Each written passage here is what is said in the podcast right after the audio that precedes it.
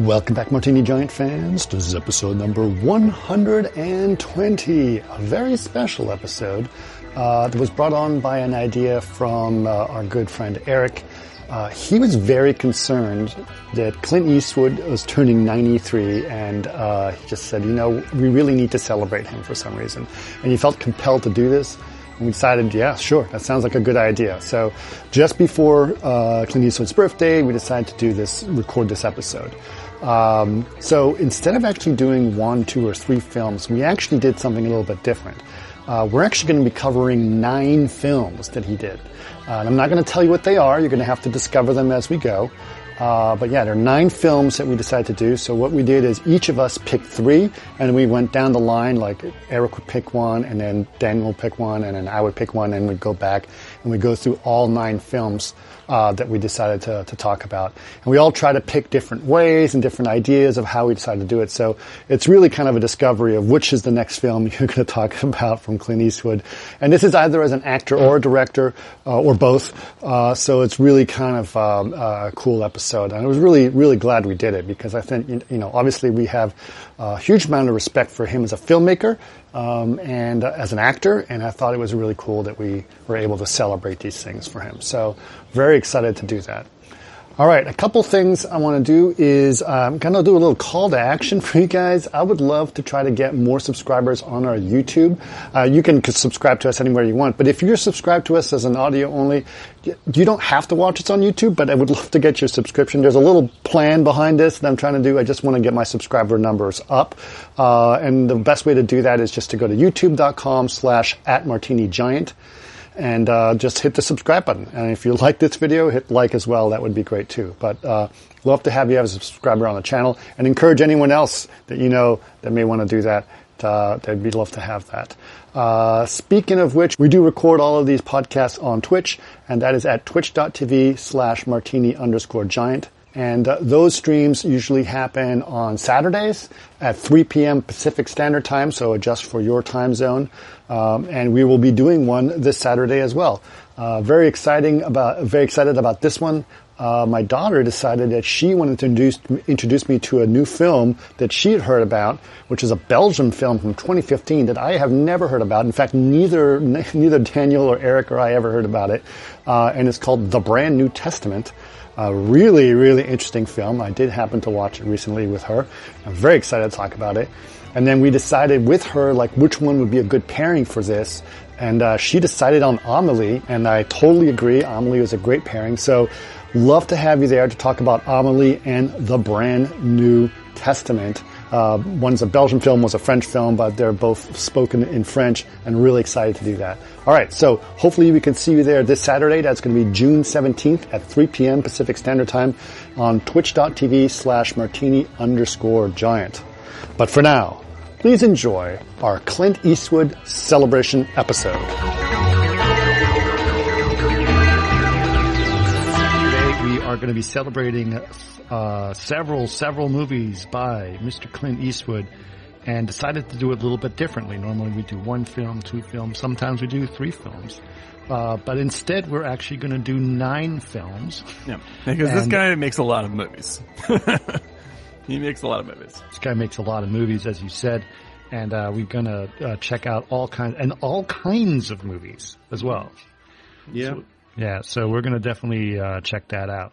Uh, so the whole point is that we want to uh, look at these three uh, different movies, and I figured what I'm going to do is um, I'm going to go ahead and say we're going to do an order of movies, and each one of us is going to pick one of those movies, and we're going to go and through talk about each one of them, and then. Um, and then you know we'll start with Eric, then we'll go to Daniel, then we'll go to me, and that will be round one, and then we go back to Eric for second movie, and, and then the third movie, etc. So, uh, how does that sound to everyone?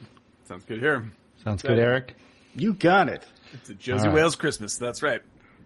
Uh, it is, uh, so, uh, we didn't tell you guys what our pick was, right? We yep, decided we were going to hold off on that. And so, uh, I said, okay, let's, let's start with that. So Eric, uh, tell me what is your first, uh, film that you're going to, that you picked? That well, I picked three films, as you Well, know. but yeah, I know, but what's the first one? Just we're just Only the first one. First Only one. the first not all, not everything all at once. just the first one. What's the first one? It is called A Perfect World. A Perfect World. Okay, Mm-hmm. tell us a little bit about it. Uh, Perfect World. Perfect World is a film I remember seeing the last time I saw it was in the theaters in New York City. I think I was with Carlo Scialla and uh maybe Jim Mull, but I remember seeing that. Um I love that film. On second viewing, it I feel like it is really a tour de force for Kevin Costner. It's, one really of his very, very, be- very best performances. I yeah. love No Way Out. I love Costner at that era, late 80s and 90s. And he is just, it's really his film. The stuff between him and Lloyd, basically, he's an escaped convict. And as he escapes, and it's a real kind of interesting how, it's almost like, um, the feel of uh, the textural feel visually reminds me a lot of Shawshank Redemption, where it's the early '90s art direction that is, or Field of Dreams, you know, this kind of uh, retro look of that time period. And He was shooting with uh, Jack Green at that time, I think. It was I the think- DP. Yeah. Okay, so it is definitely has a, a style, and it's I li- I like the film. I think um, Costner's uh, really unbelievable on, upon the viewing. But the thing is, he escapes with this other guy. They end up at a house, and there is a boy who has no father but lives with his mother, and she's um, uh, a born again Christian, or she's a um, When was this made? 91, 92, 91. 93, around there. Right. Um, and it is, so basically he ends up kidnapping the boy to get out, and he's a dangerous man, Kevin Costner. He ends up killing the guy that he escaped with because they don't get along.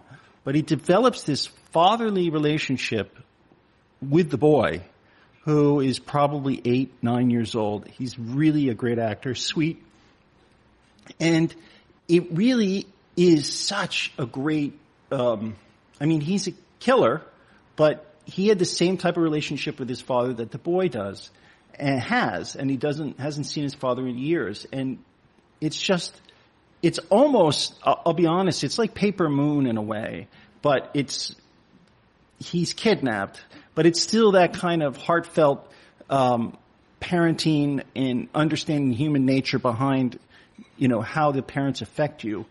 Um, it really is a, because basically he didn't come from a great home, and this boy obviously misses his father and doesn't come from a great home and a strict mother.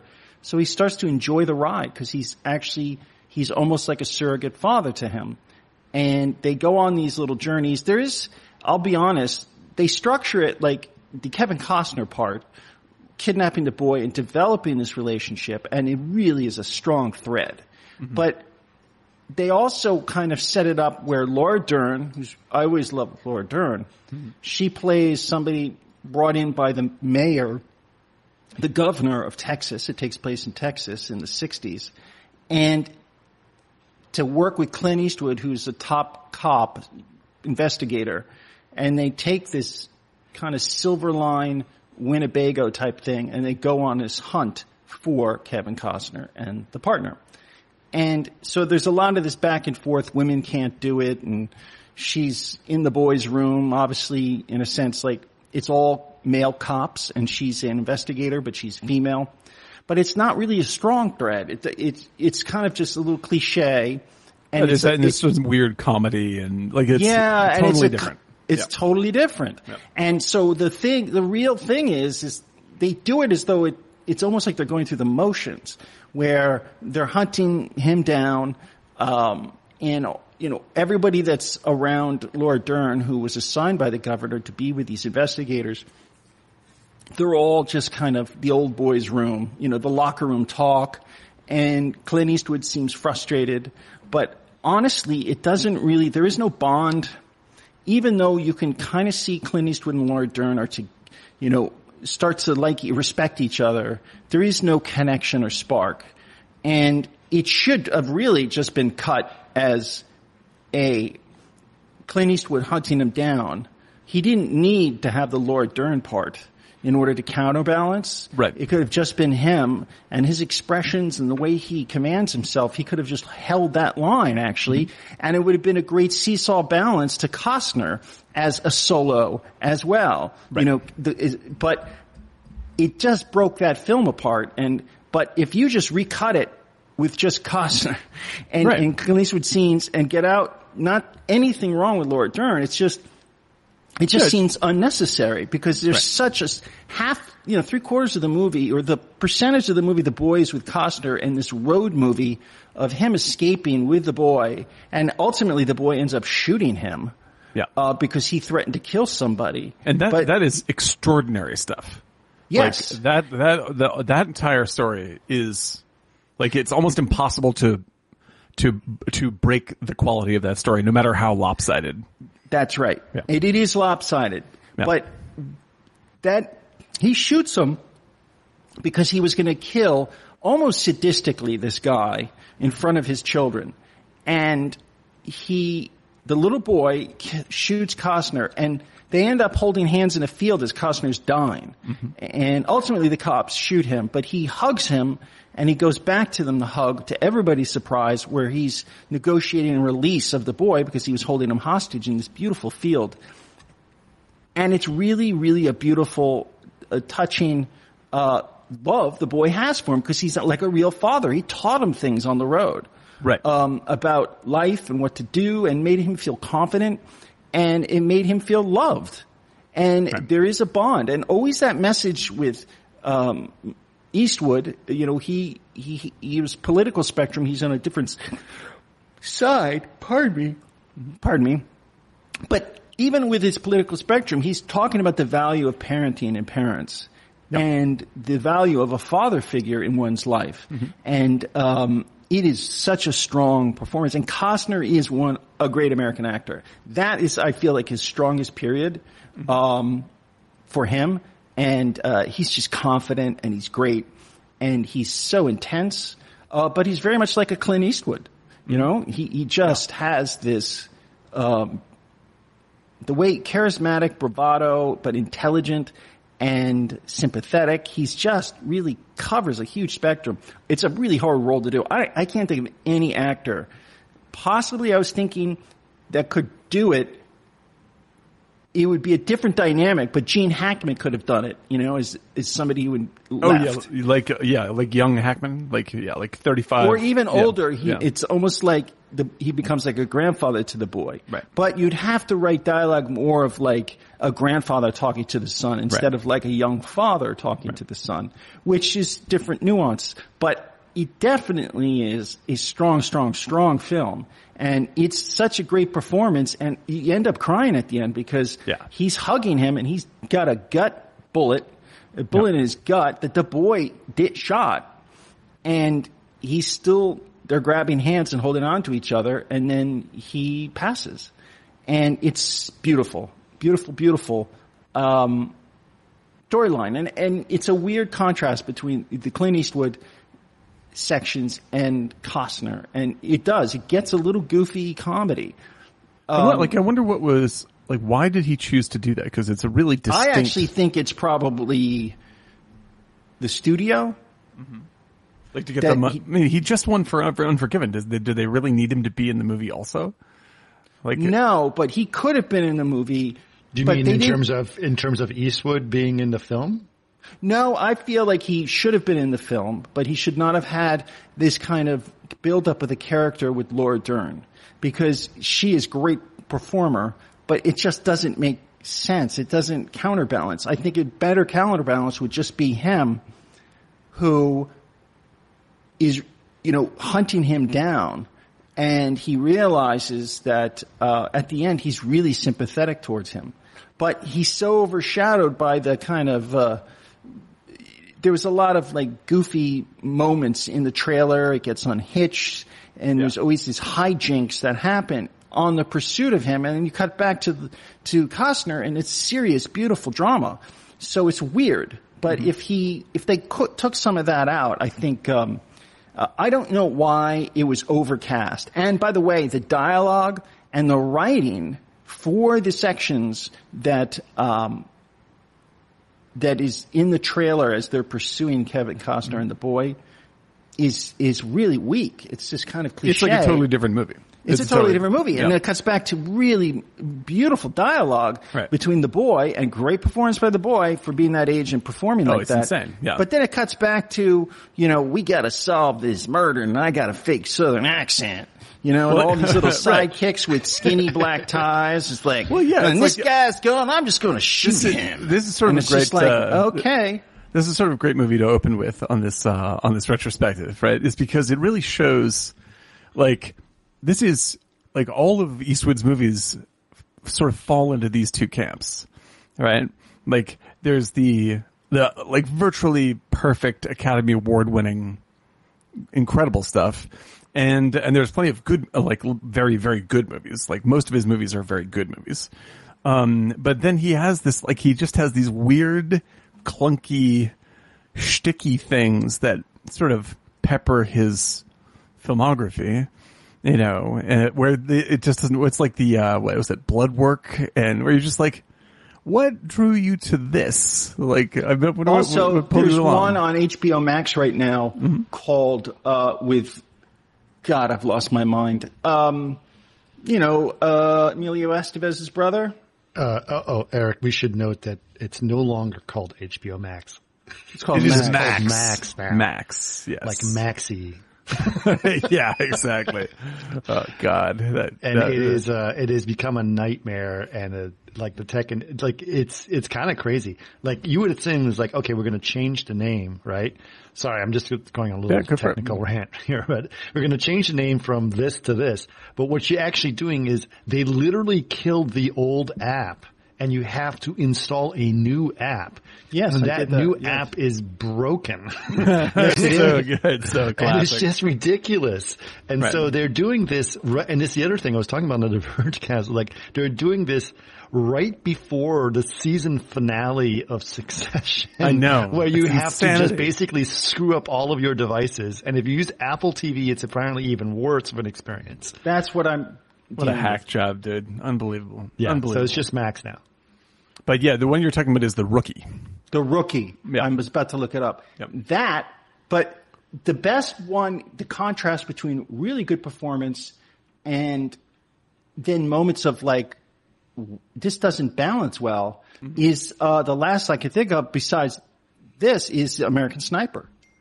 Yeah, I agree. Oh, that's another interesting. one. That's another because I, I that's another one where like I don't know if that's on anybody's list. It's not on my list, but like it's the like American. I I really think that's a beautiful movie with these really bizarre hiccups in it that keep it from being great.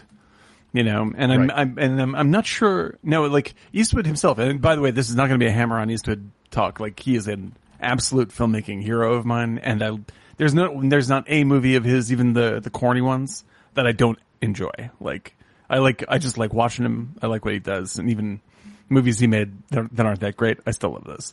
Um, but like he is known uh, for his uh, work ethic, right? Which is efficient efficiency. I mean, that's and which he learned from being in the spaghetti westerns, right? yeah, and doing a lot of TV and rawhide and whatever, and uh, and like Yeah. he's he is much more concerned about like treating this like a job, you know, like being polite and uh, like everyone works together. They go home at five or go home at seven or whatever it is, and it's a job, you know. So that's it. And so like in some cases, you know, like uh, so he'll do like one or two takes. He's also famous for his like first takes. Like he, does, Right. like people are like, yep, done. It's like, wait, Done. That's what? fine. There we go. And like, and so he's perfectly okay with things being, you know, yeah, it's fine. I mean, it's like if it's a B character story, is like, don't, the guy doesn't have to be perfect. It's just the B story, you know. And uh, and so like he because he has the, uh, like when he's working with the the leads, like he has these, he casts incredibly well, and he really knows how to direct actors, like because Yes, that's what he he does really well. and he's like he like the the subtleties that he draws out of even seasoned pros like like Costner like it's just stuff you've never seen Costner do like you're just like this like it's just incredible the work he does in that thing um and there's no like um there's no there's no s- sort of like showiness to his performance in that You know, Well, well, let's do this because I think this is great because this is what I want to do a little bit different than we normally do on our show. So I want to ask Talk questions, like a couple of things. Oh. Well, uh, Eric, so first of all, you, you mentioned specifically the performance of Costner in this as being like really, really good and very, very uh, interesting. So do you think that performance comes from uh, working with Eastwood? Or do you think that comes from being Costner? Or do you I think, it that's comes from being picked Costner. I think Costner at that time was a machine. No Way Out at mean, around it's- that time. Field yeah. of Dreams. And I think it's really Dances that's with what it, Wolves and all that stuff. Yeah, He was on exactly. fire. Yeah. Right, But- he was on fire. What and he did it that? because he has a respect for Eastwood. Who doesn't want to be in an Eastwood film? So, right. you know, do you think? Do you think the Waterworld was the was the was the where where everything started to to, that to was go a big that was a big crash for him. Sure. Um, yeah. Postman wasn't that was the big uh, um, uh, failure for him. Remember, he also did My Bodyguard or whatever the. Yep. That was a big giant giant hit. Right? And, that, for, and for, for a cheesy My movie, that's a pretty bodyguard, good chase bodyguard was okay, but he was doing. The Bodyguard. Sorry, I, I'm thinking about. um uh, you know, he, he kind of did a little bit of a Ben Affleck when Ben Affleck did Armageddon Mm-hmm. to try to get the big bucks, right? And so I think Kevin Costner is like, I'm going to do Bodyguard, I'm going to do Waterworld, and Yeah, and he's just not built for that stuff. Like that. That's like is Well, he's not, he's more guys, like a, around that.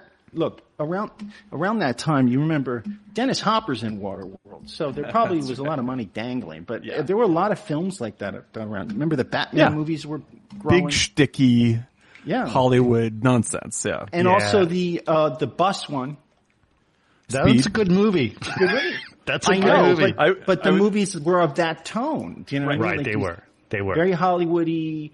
very silly Hollywood. Very yeah, very very fluffy Hollywood. You know, like that. Like, it's not that they're not fun. Speed's a really good fun movie, but it's But not the- like this was early '90s, right? Early '90s, as we're coming out of the '80s, we're coming out of the John Hughes Breakfast Club type Right. of movies, right? And and and that kind of stuff. Right. So we're we're we're like, and but but there was some good stuff that was happening around that time. I mean, this was the time of you know Tootsie and all this other stuff, which we mentioned before. Like this is this is kind of like an important part, right? Mm-hmm. Well, and I feel like the uh, Eric, you're like it's like uh, like he is coming. Like they are both coming off of big Western wins, Unforgiven, right, and uh, Dances with Wolves. Western And- wins? Western wins. So, so like God, these two guys tonight like, on Western on Wins. Western wins. Uh, I'm like- just back to Pine Valley. I want to know who he is. And I can imagine, like you're saying, like Costner's like, this is, for me to work with this guy is a career capper, you know? Like, yeah, it's, I mean, especially in the fact that he's like the king of westerns, right? The King of Westerns. Exactly. Exactly. And so the Perfect World isn't a Western, but like he is going into it as open to being directed by a master as you could possibly be. Like he knows what he's doing and choosing to work with Eastwood for that role. Oh yeah. you know and uh and i feel like because my other favorite my my i think my favorite performance by costner ever is uh open range um but that's that's when he's more seasoned you know I love uh, No Way Out. no way Out's great that's it and that's a good young man's role you know like he's he's sexy he's fun it's fast it's intense and he really carries it and he's got like the superstar energy going on in that um by the time he gets to waterworld though like he's not like he, he needs like Waterworld needs to be someone like Kurt Russell that handles Oh, like yeah. big silly nonsense. And you know, he's better with water. He's better with Uh, Overboard. Yeah, you know, oh yeah, like like big big trouble in Little China kind of guy, right? yeah, exactly. He's he's a big nonsense guy, and he does it incredible. Tango and Cash, you know that kind of that kind So of jazz. so as I, I promised that we would uh, uh, uh, we would all uh, have lunch with Dawn at some point, and she has some Waterworld stories that can only be told. that can only be told with no microphones. with no microphones at that, right? Uh, but yeah, you can't. Uh, uh, those are also non-repeatable stories, apparently. So Yeah, I believe Uh, that. I believe that. Uh, okay, but I do want to know, Eric, because we're, we, like, uh, here's the thing. Another thing, the rule is we're giving about 20 minutes to each story to go through to get to the next one. But before we, f- we move on to the next movie, Eric, why, besides, you know, what was the thing that motivated Is like, okay, this is a movie that, that I want to, uh, you know, celebrate Eastwood with. For me, I love um, a lot of smaller films, but with small films cast in some sort of majestic way. I'm not majestic, but I love the Americana stories. Uh, Thunderbolt and Lightfoot is the same way and play Misty. They're small cast, strong characters, and they unfold a lot of human emotions and a lot of uh, things that you don't normally see in, say, like a rollerball. But the point is, uh, I like those type of movies of his. So for me, I love I, the movies I picked are smaller films, on in a sense, smaller locations, and uh, unusual. Like Play Misty is unusual and powerful. Right. Well, Uh, we'll get Perfect to that World is because remember we and do one at a time. And um, I know, Chris, I'm just rambling here. So, um, but basically, I like the uh, I liked the performances, and it just was Yeah. bittersweet, particularly between the boy. And I thought it was. I always remembered that. I always loved the way Costner, and the relationship, and how heartbreaking it was. Now we should note that You this was forgot he was a criminal. We That's should my note that this was directed by Eastwood, right? That's right. Yeah. Right, and so, so so that's the thing I think that's important, and what I really like about this is this is star includes Eastwood and also directed by Eastwood, so you get both of his strengths Yeah. in a sense, right? Right. So I think that's what I think is really good about this this pick, especially as our first pick, is uh, is that it sort of celebrates Eastwood's like, and he's again again the thing that's I think is special about Eastwood is he likes to do this thing where he does a small film. He's like, just give me this much money. I'm Yeah. going to be on my way, and I'll be back with a film, and guarantee you'll make your money back, right? yeah. Right. right. Exactly. And so he does that really well. And so I think there's a, the studios are like, he just has carte blanche and he's never going to ask for a hundred million dollars. Yeah. It's always going to be fifty He, million he turns less. in everything on time and under budget, no matter what he does. Like, I don't think he's ever been over budget on anything. You know, and, Yeah. uh, and so like, he has, you know, he has a bomb here, bomb there, whatever it is. Like, his overall catalog makes the studios millions of dollars every year, period. Like, just right. the stuff that exists that he's done. And so like he, he is a infinite cash machine for them and they're perfectly happy to support whatever he wants. Like he is, he is, uh, he, he has worked with the studios to develop, um, uh, develop a, a business together as opposed to uh, being a star and like you have to service me and all this kind of stuff. He's just like, nope, this is like a TV show. It's the Clint Eastwood show and we're just going to be in business and that's how it works. And, uh, and I think that it, it leads to, uh, more like it leads to him being able to cast big people in small movies, which you really don't get very much of anymore. Yes, that's very true. You you maybe get one star, Yeah, like one person, Right. and then everyone else is. But I do want to go co- through a couple more. Uh, uh, uh, uh, you know, um, all right. So that that was a great that was a great uh, first movie. Um, and uh, Daniel, what is your pick for your first Eastwood film?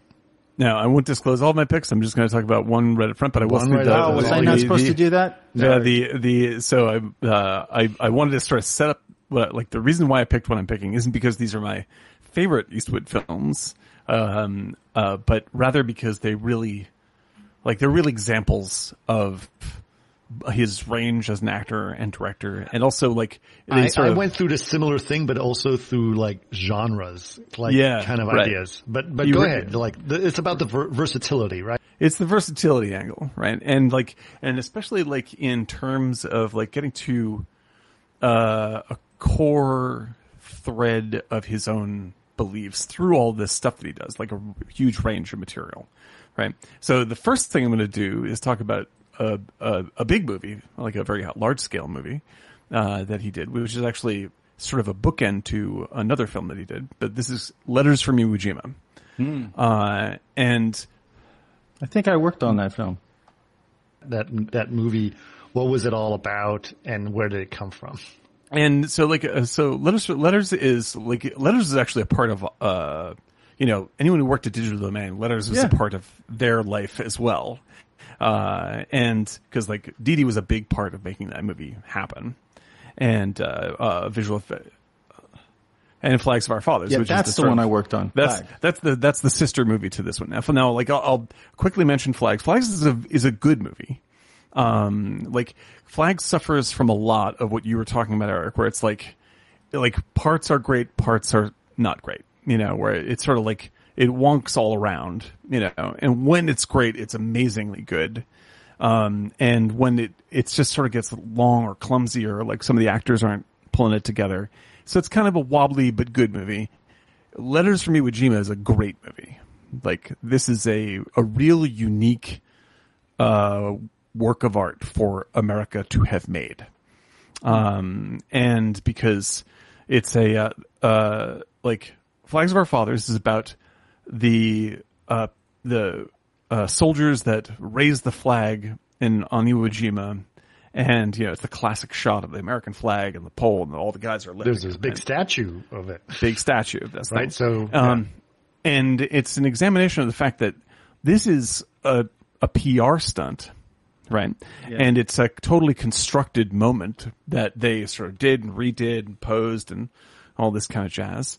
And uh, it, you know, it they look at and he looks at the effects of, you know, the sort of falseness of that on the people on the people who, whose lives were involved in doing it you know, because they were made quite famous for doing it, and they're basically telling a lie in doing so. Um, so it's very, it's a powerful story. It's a little wobbly, as I said, as a movie, but like, um, it's a very empathic story that essentially sketches the paradox of, um, America and fe- uh, feelings about America. Because like, as you brought up, Eric, like, and America, America, America versus Americana, and and the sort of the politics of it and all the stuff, and it really gets to the heart of what. Because as you brought up, Eric, uh, Eastwood is a conservative. You know, he's a Republican. Uh, he served as mayor of Carmel, you know, California, and uh, and all the stuff. That he's not a Republican in the way that I see Republicans today. Like Republicans today. That's those Republicans are very today- Not like a Chris Republican. No. Yeah, no, exactly. Yeah. not a not a Trump DeSantian, which are not not even Republicans. They. China. They have, China. yeah, they have, as I cannot, I do not understand how people can call themselves Republican and vote for Trump. I'm not a Republican. Um, but like, it's, it's everything that they do not believe in wrapped up in one thing. And they still, and they pretend that it's not true. they They're like, pretend "Oh, that this is, there's no No, dissonance no, Don- Ronald Reagan would be very excited about Yeah, Donald like Trump. it's- Ronald Reagan is rolling in his grave right now. yeah, exactly. and then like, I am 0% a Reagan fan. Like, I don't have any, like, I have nothing good to Oh, say. I, I agree with you. But anyway, But like but the, it is it is fair to say that that, that we should note that that uh, Eastwood has a history as a as a. Republican Yeah, politician. and and so when yeah, like as a conserv as a conservative um, uh, guy, like he he's from a conservative point of view that though I disagreed with it largely politically, I still respected. And I'm just like I get where you're coming from. You know, I understand what you're I do understand what you're talking about. And basically, like it's a dif- different side of the same point that I feel, right? And it's just like that you can have a conversation with someone like this and not end up yelling at each other. Uh, and so with Flags of Our Fathers and Letters from Iwo this, it's a really, like, that he was willing to, like, if it were, you know, the Trump version of Flags of Our Fathers, like, it would be how amazing these boys were and this giant bullshit story that endorsed the lie. Like, that said, there was no lie. It all happened spontaneously. We just happened to have a photographer there. Like, he would, he would say, he would say, there was no bullshit. It's all, it's all true. America is supernaturally beautiful and amazing. And Clint is, and Clint is like, that's not true. Like, like, uh, like America is, uh, Complex. it's, it's a complex, like, like any country is a very complex fe- feeling, you know, like, cause there's the truth of what you are, what you believe in about how people should live together and trust one another and support each other. And then there's this sort of like the myth that uh, represents that concept. And sometimes we get mixed up on which one is which. And it can be really disastrous for us, you know?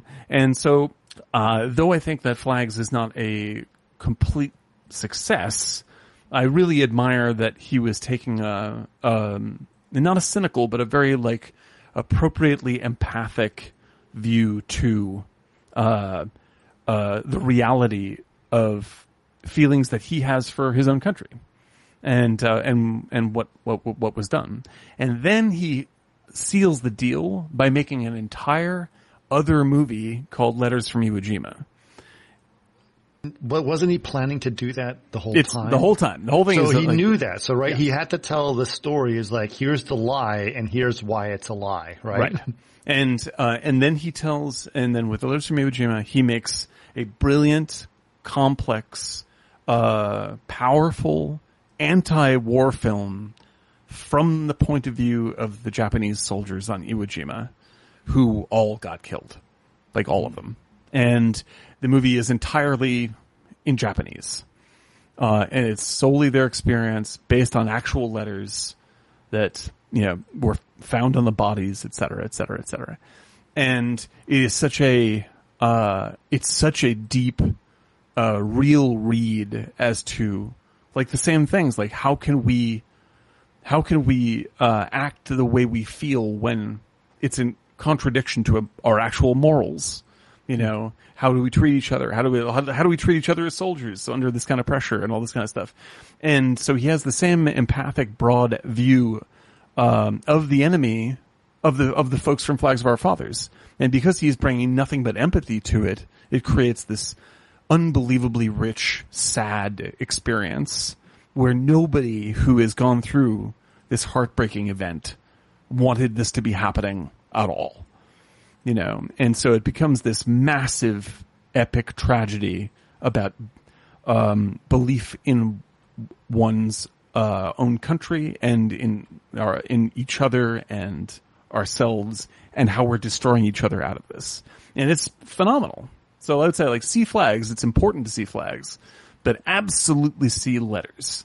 Like letters is the is the punchline. And for I, I can't imagine a Trump Republican today uh, saying, "I want to make a movie about the Japanese viewpoint of this war." Like it would, A uh, Republican yeah.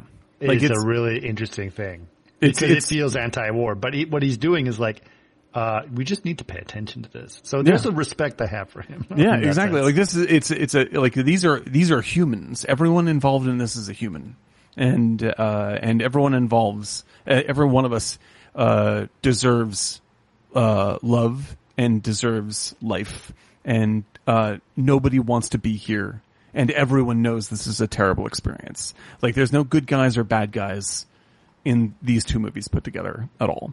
There are enemies, but there are not villains and uh, and it's an extraordinary, uh, an extraordinarily empathetic uh, vision of uh, an extremely complex subject um, that I don't know if any other director has handled as well and as uh, as fully as he did.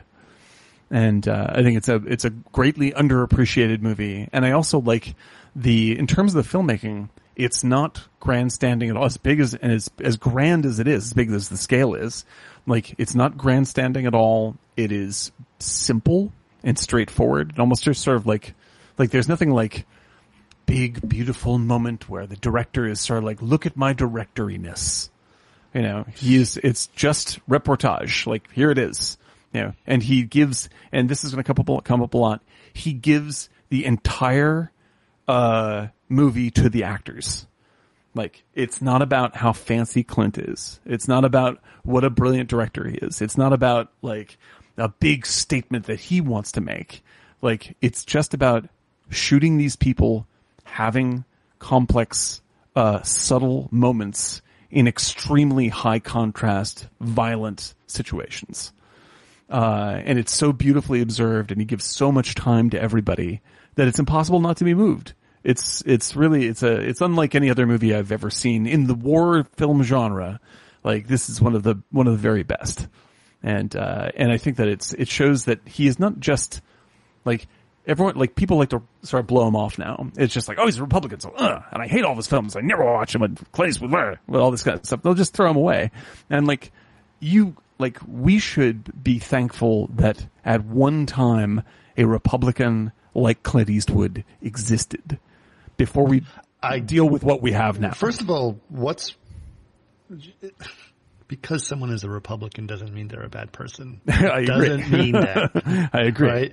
And, and I think that the problem is, is that the, that, that, that we have been told that. Right. And that's what we, and, and the fact that we were like and the same on the other side, right?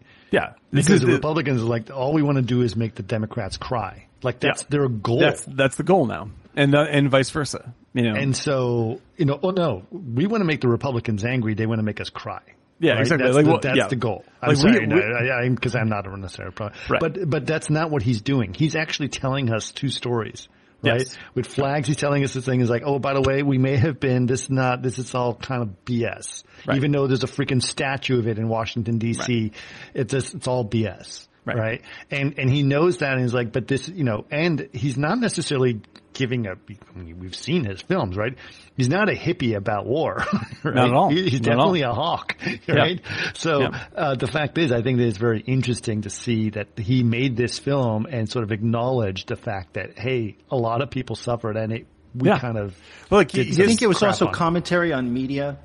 Oh like, yeah, like Oh, yeah, 100%. okay, with with Yeah, yeah. flags. This is the first absolutely. anti-Facebook film. yeah, like uh, like flag, flags. Actually, this is going to come up a lot in a couple of in, in some other circumstances that uh, films have chosen. So the but like certainly flags uh, has a lot of anti-media uh, material in it, um, and uh, and you can see in in uh, letters like the effect of media, essentially media slash state control in that case, but of media manipulation of people's opinions as people show up, you know, like characters show up who have a very definite idea of like what their purpose in war is, right? And then by the end of it, they're broken. Like their, their, their view is destroyed and everything that they were sold by the government is hogwash you know, and uh, and that Eastwood is so committed to um, the the humanness of this experience, as opposed to good guys, bad guys, Japanese Americans, whatever it is. Like he's just like this doesn't matter. Like we are all reacting the same way. Like uh, there, like I think his like his pro, like his he is seen as like a um, uh, you know pro like he's he's hawkish in the in the way of like if there's something to be done he believes it should be confronted immediately rather than dawdling it away right? Um but he doesn't like the like he doesn't have the idea of just like let's go kill the blank. Like this this is the opposite of that. Because he's like well the blank in this case the japanese are humans. And like you're going to see them dying by the thousands in this film. And you're going to get to know them and feel terrible that this is happening. And then you're going to see the other side where they're happy that that happened. Like that's your side you know and that's a, that is a like that's the appropriate intelligent adult way to look at the scene, of the scene you know and that's something that we've very much lost the ability to do right now you know, like if you Yeah. were to make, if you did a, a flags, um, letters version of Republicans, Democrats, like, it, it- I can't imagine anyone, uh, agreeing with that movie.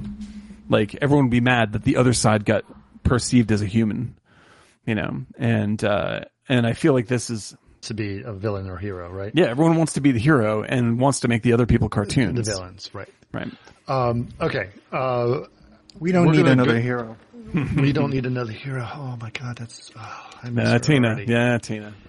Uh, that's a very good uh, quote, Eric. Uh, thanks for throwing that in there, and uh, our love for Tina Turner. Um, the the uh, I do I do want to get to okay, so I'm going to go to my pick, which is also a war film, which is Kelly's Heroes. Yeah, Kelly's Heroes. And I figured that was uh, an interesting thing because this is, I, I think Kelly's Heroes is probably of all four of our picks is probably the earliest. The, the That's the- true. Yep. right? And I, I would have picked the Good and the Bad and the Ugly uh, as the obvious choice, uh, but I picked uh, Kelly's Heroes because um, we already did Good and Bad and the Ugly, and also because I think we need to talk about heist films and World War II films and all those Yeah. other like The Great Yeah. Escape and all that other kind of stuff that he was doing back then, right? He was doing these kind of things. And so I hadn't seen Kelly's Heroes in probably 20 years or whatever. It's, it's a, it's a fun film. Oh yeah, that's a blast, man. And it, what's it got uh, Sutherland in it? It's got that- everyone in it. I'm Everybody sorry. in that movie, Donald yeah. Sutherland, uh, uh, Sir, Gavin Sir- MacLeod.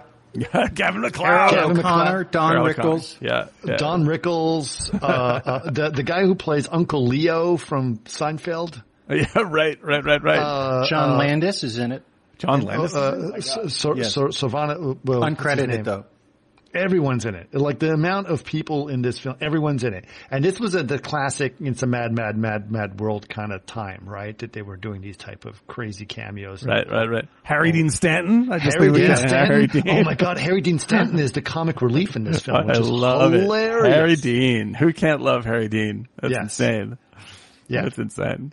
So, uh, so the the thing that's cool about this film, obviously, it's a World War II film, right?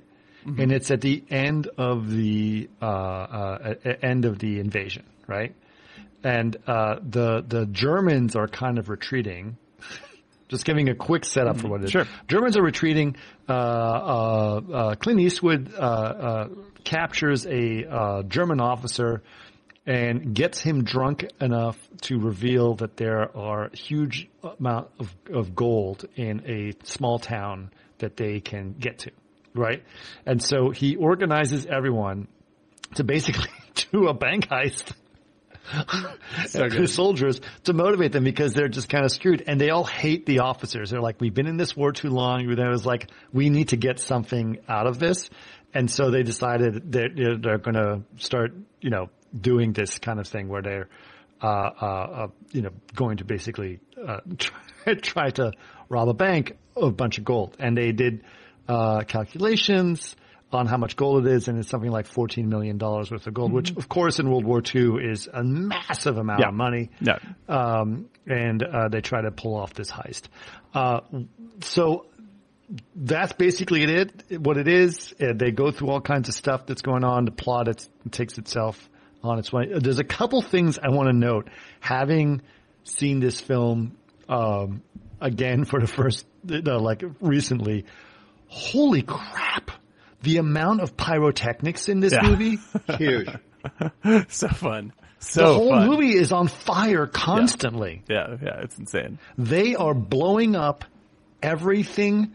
Con- I mean, it makes a you know like stealth look like like child's play. Oh yeah, and They- they were real they- explosions. They were really they were really blowing like up buildings. Yeah, yeah, yeah. It's so it's so fun. And the thing is, like this this period, right? There's like this is the period where explosions really are a star Yeah. unto themselves. Right? They make It's 'cause, great like, posters. Right, because like I mean, the, like explosions in the '80s also become a star unto, them, to themselves, or like hel- like helicopters in the late '70s, uh, motorcycles in the early '70s, like where you just see just like that's all you see in the ad, uh, and this is this is a top top ten explosion movie, nonstop, nonstop.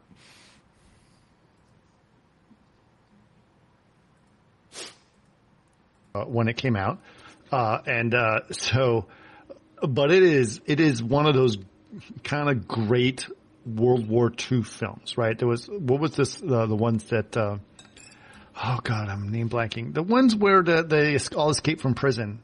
The, Oh yeah, like there's uh, the Great Escape, Great right? Escape. you know, Escape, there's yeah. uh, there's uh, uh, Bridge too far. Bridge too far, Too Guns Far, of uh, Navarone Bridge of a River series. Guns of Nav- Bridge of the River Kwai, Guns of Guns Navarone, Navarone. Navarone, um, uh, Where Eagles Dare, uh, like, and, which is directed by the same guy who directed Kelly's Heroes, as a matter of fact. Right. It was like the year before.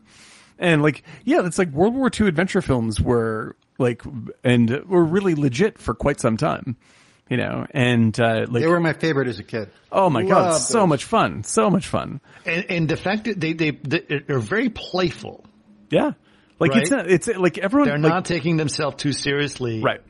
And I think that's kind of the thing that I kind of like. Uh, you guys know sometimes I'll, I, I just like some relief movies. I'm not trying to say that I just, you know, I want fluff movies. You guys know how I love Sure, some very but- serious movies, but Right. But you want a you want a wide palette, you know. You want to be I able to do. like, yeah, you know, just like I want a little this. bit of everything. And Right. this one was kind of like, oh my God. And I just watched it again recently and I was like, this is like, these are bombs going off everywhere. It's amazing. just craziness. This, I mean, it, it feels like if they did this today, this film would be 150 million, 200 million. Oh, sure. film. And and like it would, I think it would be shocking to see so many real explosions. I think we're so used to CG explosion, we don't even know what they real explosions Well, look when like you anymore. start to see those buildings collapse yeah. Yeah. under the explosion with all the rocks falling down, Yeah, that's real. That's, not That's Fast You and know the who Furious. I feel covered that was this. I love this film because I love war films. Mm-hmm. Pardon me. But there was a Brad Pitt movie from 10 years ago where he's a tank commander. oh yeah, Fury. Great Yeah. explosions, great tank battles. Intense, That yeah. is- yeah, that's reminiscent of the 70s stuff. Yep, That's very the much so. closest thing. we It's talked to do. about doing that film. Actually, you brought it up, and it's been on my list, so it's still on the list. There, I think yeah, I think you'd get a kick out of Fury. Fury's good. Fury's good. Very Yeah. very interesting movie. Have you seen it, Chris? I haven't seen Fury, Oh. Yeah, that's. but interesting I mean. I mean, if you know, yeah. But yeah, like I think that there's something to uh like I I do have a question like let's see so that's 1970 uh like Oh, there's Telly a Savalas is also a big Telly part of. Savalas I obviously Telly. but like for the longest time post World War II it was completely appropriate to treat uh World, World War II as a subject for adventure film like Yeah. like it, it didn't have to be like grim serious heavy uh, yeah, like it's silly, Film. it's fun, you know, all this stuff to the point where like they even had on TV, people will remember, uh, Hogan's Heroes, which is a concentration camp show where the pers- prisoners of that. war, That's as, really a, what it as is. a sitcom, as a, as a, a single Imagine camera pitching sitcom. that. Right? Jesus. And so yeah, like, but I mean, and it, there was a. By the way, there was a movie about that called Autofocus, right? autofocus, yes, Oh, a great, which- great little movie, great little movie movie. is love that film. one of the hardest movies to Oh, watch. it's so it's so it's very it's great performance by Greg Kinnear. He is terrific in it, and Willem it's Dafoe, he is like so Tom Hanks' wife.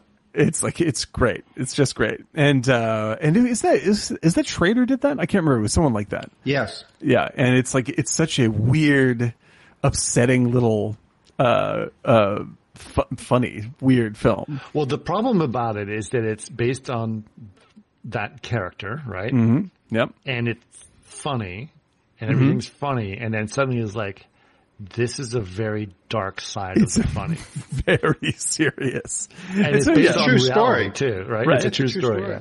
And so like there's a there's a certain like uh like I guess it almost hooks to Flags of Our Fathers and like like the propaganda during World War II of it being you know good guys versus bad guys etc so hardcore uh eh, that we didn't really get to approach the uh, that topic with any sense of reality you know until much later much like decades and decades later um and so it's still for up until the 70s it's seen as a perfectly appropriate sort of rambunctious comedy setting uh, as well as a giant action adventure setting Well, th- there's also okay. let- Let's do this because we're talking 1970, right? Mm-hmm. So we're just at like in the Vietnam War era. Yeah, right, right. right. And We're so in it. Vietnam War is like no, we we can't celebrate Vietnam War, but Right. World War II we can celebrate. we that. can do that we can still have fun we can We still can have fun still with have this, fun right? in, in, in, in that time. So Right.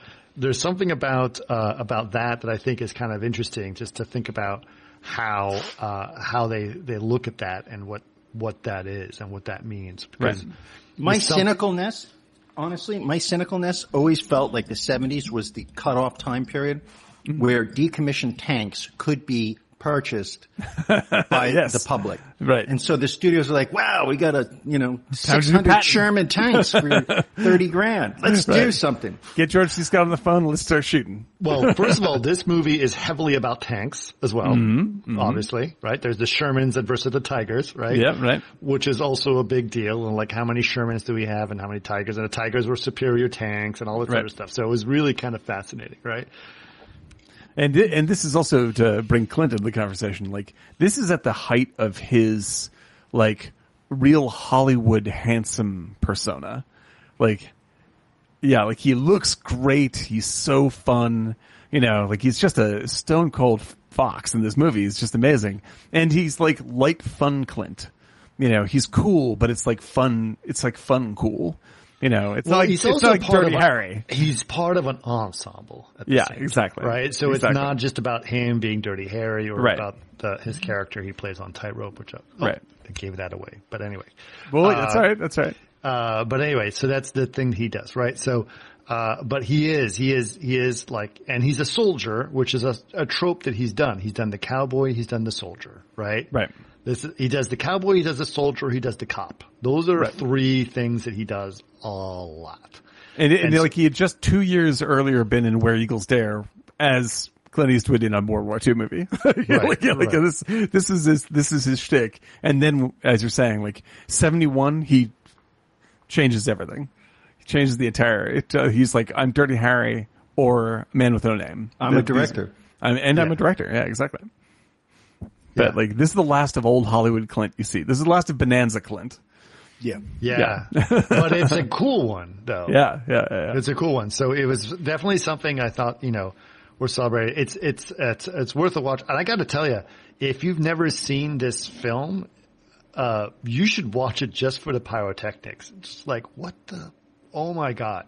So It's much radical. stuff going on. And it is a great, uh, besides, you know, besides that, obviously, uh, it's still a classic, uh, uh, uh, heist film, which I thought, you know, I, I was thinking about this with, with you, Eric, because I know you love, uh, you love your, your, your, um, your heist. Love my things. heist Yeah. film. You love your heist film. And this is this classic, like, we're going to get the gold. We have Yeah. to get the gold, right? So it's like, there's a goal and they have to figure it out. They have to go over here. There's a stop and there's a thing. There's all kinds of things, but they, they have a goal and there's a destination and that kind of situation I think is kind of, Well, it's also this is some, this is drawn on heavily for uh, Clooney and uh, Wahlberg in um, the Iraq War version of this movie.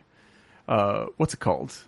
Uh, it's it's a really good movie. Spike too. Jonze? Spike Jonze film? Spike Jonze, yeah, yeah, no, no, no, no, no, not No, Spike, Spike Jonze film. Spike, Uh, it's not Spike Jonze' directorial film. oh, King, he, King, King, he is a- Kings, Kings, Three Kings. they're King Kings. That's what Three it Kings, is. yeah. And so, like, it's if you like Three Kings, this is the World War II era.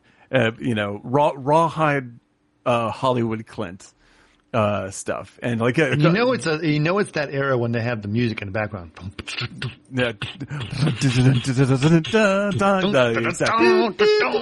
little Constantly, yeah. Yeah, Yeah, Where Eagles Dare with, uh, what's his name from Paper Moon? Ryan, uh, Ryan Ryan O'Neal. O'Neal. Jesus. He's so bad in that movie. He's a, uh, listen, I like, I, I, I love him in Paper Moon, and I love him in I Barry Lyndon, right? Paper Moon. But uh, Oh, we've yeah. been talking about doing Paper Moon forever, man. Pa- yeah, he is hysterically funny in Paper Moon, and he is perfect for Barry Lyndon. But he Ryan O'Neal is not a very very good actor overall. like, I'm sorry, Ryan, if you're listening. Most of his movies, like you're like, oh brother. This, But didn't we actually talk about that? It was uh, like we think that Kubrick hired him as an th- I actor because he, he- wasn't that good. Exactly. Like, he's out of his he's out of his depth. In Barry Lyndon, he plays a guy who's out of his depth by being an actor who's out of his depth. I I know that's cruel to him. He's had a wonderful career. He's very successful. Uh, but I I really believe that you know when you when you see him in that movie and he's so thoroughly Ryan O'Neal in uh, this absolutely flawless reproduction of a time period. That's why Kubrick was doing it. I think that's, the that's way- pretty much what he's doing. Yeah. In this movie that you saw, George, Kelly's hero. George Savalas is in it. George Savalas. That's the younger brother of of, of Telly? Telly. Uh, yeah, nice. look at his photo, dude. He totally looks like a, like a member of the Gambino crime family. Hold I love it. I love Hey, it. talk give to Georgie. Uh, Donald Sutherland. He's our drop guy. He's as- going as down to Atlantic City. He'll deal with it. Talk to Donald George Sutherland is like the weird hippie character, Yeah, which right, is hilarious. Right. Yep. Uh, really, really funny. When I lived in the West Village in New York on 7th, 10th, and 7th, there was a Greek diner right at my corner of Christopher Street because I overlooked Christopher and 7th. Oh, you're right in the heart of the gay district. I was next to uh, Stonewall. And oh, you there were. was awesome. Yeah, it- but there was a Greek diner, and that was Telly's favorite diner, and it, there was like a shrine to him on the wall, like Telly. So every time I'd go and get like a tuna fish sandwich, it'd be like the Hall of Telly. They loved him. He's so wonderful. Did they have a, like a, a sandwich called the "Who Loves You, Baby"? Who loves you, baby? he had a crooked finger, you know. He had a crooked finger. Yeah. No, His just- finger just- actually was uh, faced the wrong way. So his thumb Uh-huh. actually went out on a right angle. That's Oh, why he wears wild. gloves or he's holding a newspaper. Uh, interesting. You only see his right hand. That's wild. I did not know this. Telly Savalas, man. Telly Savalas. And Len Lesser was also in it, who plays Uncle Leo. On Oh Seinfeld. yeah, right, right. Yeah, and yeah, he yeah. is very good because he's the guy who's got a he's got the inventory. He's got to figure out how to get them trucks and all that other crazy Right. stuff, right? And what's funny is uh, um, uh, Don Rickles plays the guy who is doing the math and he fucks up the math. He loses the decimal. It's like it's 1.4 million dollars. It's like no, my god, it's 14 million 14 dollars. million, yeah, it's like half a billion dollars in those times. Yeah, it's Yeah. a crazy amount of money. Yeah. And they have to divide it amongst like 50 people. Right, right. like But- the whole troop. yeah. But it's like it's a, like it is a uh, like I was actually thinking like there are probably more good war heist films than there are actual heist films. Like there's it's a whole genre unto itself and it's really really fun, you know, and it makes it okay to kill lots and lots of Nazis and shit. Like nobody cares. And so you can have like all the all the spectacularness that you want uh and not feel bad. It's like a heist film. And Exactly. It ba- Basically, it's Inglourious Basterds. He Inglourious pulls from- he entirely pulls from that stuff. Yeah. You know, like it's all about breaking into the th- doing the theater and blah blah blah. They love that. You know, like it, he he he grabs that that sense of joy really really well, uh, and also questions it. You know, like it, it points out like what the fuck are you laughing at? You know, it's pretty fun. But like I think that for Eastwood, like for East- top secret. Don't forget about top secret. Top secret, yes. My cut. He's just a little horse. The uh, but with Eastwood and uh, Sutherland being in the same, actually Eastwood, Sutherland, Savalas, and like pick your poison on 40s actors. Don Rickles, like you can see what a weird mishmash the time period was in terms of entertainment because Yeah. directly after this, it splits up into like Dirty Harry and fucking, uh, you know, Robert Altman movies, MASH, you know, like, it's like, Yeah. what the fuck is going on, you know? And here Blue they, Velvet. you know, like everything gets Yeah. really weird, right? Velvet's Everything gets really weird. But it's like these, uh, but this, this one, this one movie holds all those kinds of personalities and styles together. Uh, and it's the, for Clint, it's like, you know, Raw, Rawhide Clint has his movie bow. And then from this point on, he becomes himself. Yeah. Right? I mean, this is him saying, I was like, I'm glad you guys enjoyed this. I've got other That's been fun. Yeah, we Thank got we got some we got some other deconstructionist shit to do. Yep. Yep. yep. Okay. So let's, uh, let's move on to, uh, Eric, your second pick of a film. What's your second pick of a film? So you, what was your first pick again? First pick was Perfect um, World. Perfect, World. World. And what's your second pick? Second pick was Play Misty for Me. Oh, there you go. Well, same time period. That's 70 what? 74, 73? Nope, 71. 71, right there. 71. So Nice. a year after Kelly's Heroes. Yep. Just His first film as a director. Yep, that's right. That's right. Okay. And uh, it is a story about he is up in Carmel, so he basically shot it in his neighborhood. And he is a disc jockey, and he aspires to do more. And so he's trying to apply for a job at a bigger radio station in San Francisco with a broader audience and so forth. And he has a girl that he dates, but they split up or they are going through a tough time, so they're separating a little bit to take a breather. And he hooks up with this woman who basically it's Basic Instinct. And if you mm-hmm. watch Basic Instinct, it's the same movie. She starts to, they have an affair, one night stand, and then she all of a sudden shows up with food and she starts cooking and hanging out. And he's like, I didn't invite you over. And he starts to push back. Then, um, she starts to push back as well. And then all of a sudden she starts to get very unstable and he can't get rid of her. And it, it, you know, in a nutshell, it's a well, well directed film. Small cast. He's kind of the head of it. Um, but he really pulls, um, does some really great, you can tell it's also the lighting is not super fantastic on it. It's just enough to get you by. It's TV. And it's TV. It's TV, yeah, but it works, and he's a he's just holds it together, and it's really. I'm telling you, there's some stuff in there that people have ripped off for the last 30 years Oh, sure. Right. because um, it's really basic instinct. And she starts. Um, he gets back with the girl who uh, Donna. Um, what's her name from Falcon Donna Crest? Mills. Donna Mills, and he gets back with her. And then she has a sublets an apartment, and it turns out she sublets to this girl, Yeah, right. who yeah, and it's so creepy. And she it's some bloody scenes, and she really goes after them and it's literally just like Basic Instinct. I watched it again. I watched it about five months ago. You know, I used to watch about every 10 years. I just, I thought it was a very strange film. The underlining was really creepy. I thought the woman, who I think she passed recently, she, the, who played uh, the actress that he had an affair with and goes crazy, does a great job of being Jessica cuckoo. Walter. Yeah, and she She basically played also just to note she played the uh, the mother in uh, uh, uh, Arrested Development. That's Yes, Yes, that's right. That's and right. she um, she is so good in that, but she's great as a crazy. Mm-hmm. It's just the tone of her voice and her kind of impulses where he's like getting uncomfortable and tries to kick her out. She makes these strange scenes in front of people, but she's very unstable. And he's kind of stuck with this situation because he hooked up with her and uh, it starts to affect the rest of his life. Mm-hmm. Right. And I'm sure after that movie came out in 71, like condom sales probably went down across the country. Yeah, it's like, no, don't get Nobody involved. was like, I'm going to have an affair. Even though it was the Right, 70s, like, nah, I'm not going to do That's that. okay. I saw Bob and Carol and Ted and Alice. Yeah, it's just because she's completely psycho, and you don't Right. pick it up early on Right. that how unstable she is, and she Right. does a really great job as of as being unstable. Yeah. Um, so I and considering he directed it, I thought it was that's his first film directing. Yeah. And well, and now I think you might agree with me on this, that like he, he always credits, uh, two directors as his major influences. Don right? Siegel. Don Siegel and Who's in the film. Yeah, in Sergio Leone. like I like I like everyone talks about like you know his like oh you know he's he's the Leone guy. I'm like I don't see a lot of Leone in Eastwood's direction.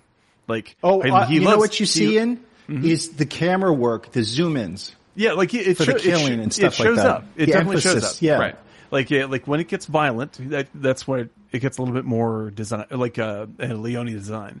But his overall direction is Siegel. Like I think Siegel made a bigger, bigger impact on him in terms of how he works with actors and how he builds the tension of a scene than anybody.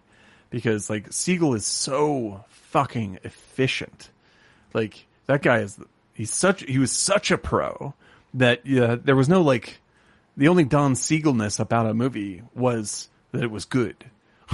you know, and I think that that's what really made an impression on when he when he did play Misty. I think he was just like, "This is a Siegel. I'm doing. Uh, Don's going to be on set, and I'm." Well, I'm he asked him to be because he was nervous, and so he basically asked him to be a, a take a role so that way he can give him help, and he also feel less nervous about directing his first film. Yeah, yeah. It's very, very like he is not. I, I think that he his his whole career is uh, is not a big.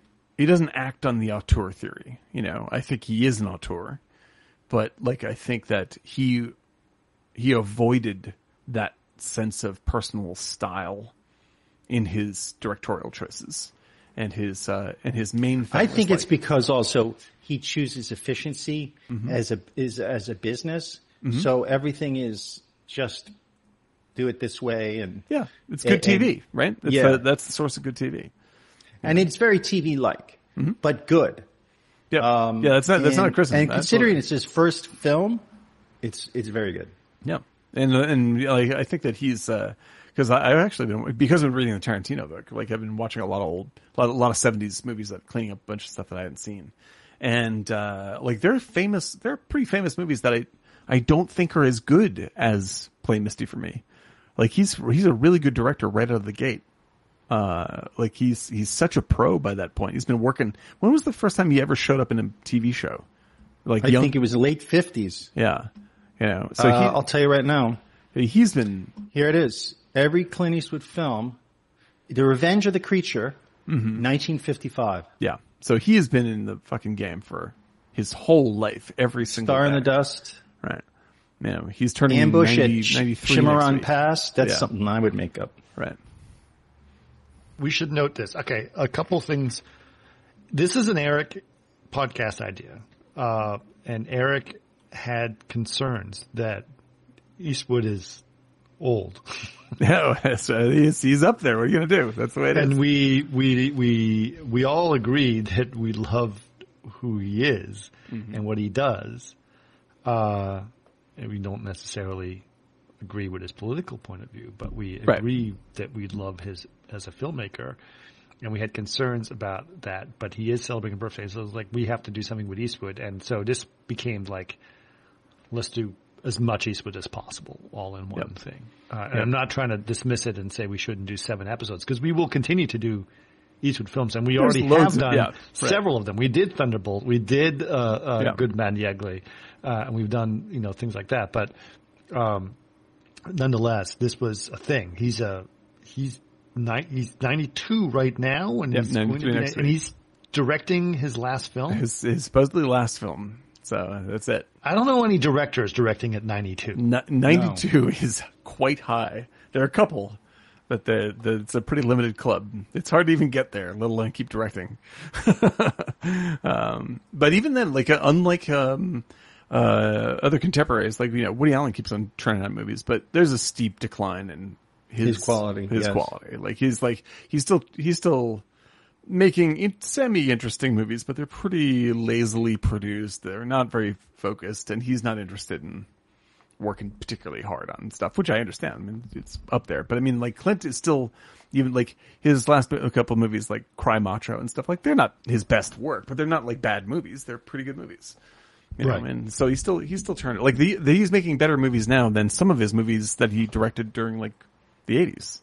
Hmm. Yeah. You know? So like he's he's still got quite well together, and uh, and I'm I'm interested to see whatever he does as his uh, as his curtain call, because I'm sure he's going to bring you know he's going to be able to bring in a healthy cast, and they'll give him all the money he needs to do whatever he wants if it's his last picture. Do we know what the title of that movie is going to be? It's it's like passenger something passenger sixteen. I don't know. I'm not sure what it is. I don't even know what it's about really. Oh, I know what it is about. What's about? That's very interesting that he's doing that. Because I could be wrong what it's about, but there is a theory that there was another flight um, during the um, uh, 9/11. Really? Yeah, and there was other people. There was a there's a theory that there was another plane, but because of slowing, you know, taking off, it, it was backlogged. It took off later, so by the time it was in the air, it was uh, too late. Well, not too late. It wasn't synchronized. Everything else already happened. Hap- Yeah, okay. happened. Right. So that plane was rerouted to Ohio or Mm-hmm. somewhere else, and then everybody got off. Interesting. Interesting. Yeah, because he's like that. That's So this is like there's several people that were ready to do the same thing, and then just Yeah, let me look it with up.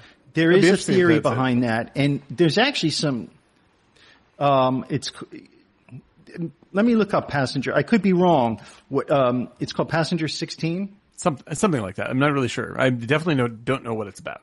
Uh, but I believe it's No, Passengers. um, It like what you're describing would fit into his later Yep. period interests. Yeah. But, Yeah. I mean, like Hereafter and all that other stuff that he did as well. Here, right? we, I don't, I don't think anyone was picked Hereafter. I actually, I really enjoy Hereafter, even Yeah, though that's yeah, an extremely strange movie for him It's a very strange film. I was I was very close to picking it, believe it or not. Yeah, that's a, that's Uh, an interesting movie. And I was uh, honestly like the. Here's the thing, and it had nothing to do with Eastwood. Eastwood's his film is good and everything else, but I was gonna pick it because of the freaking tidal wave scene, which is Oh, that's I right. think- yeah, wow. I Forgot about think this. that is peak Scanline. Like Yeah, tip top. Scanline's Tip the top. best thing that they've ever done with water Yeah. was that tidal wave scene. for which movie? Hereafter. Hmm. Yeah. Yeah, it was called the fifth plane, so I could be wrong. But there is that theory. It's interesting. It does. People say, "Oh, you're crazy." It's not, but there's a lot of supporting evidence, and it wouldn't surprise me.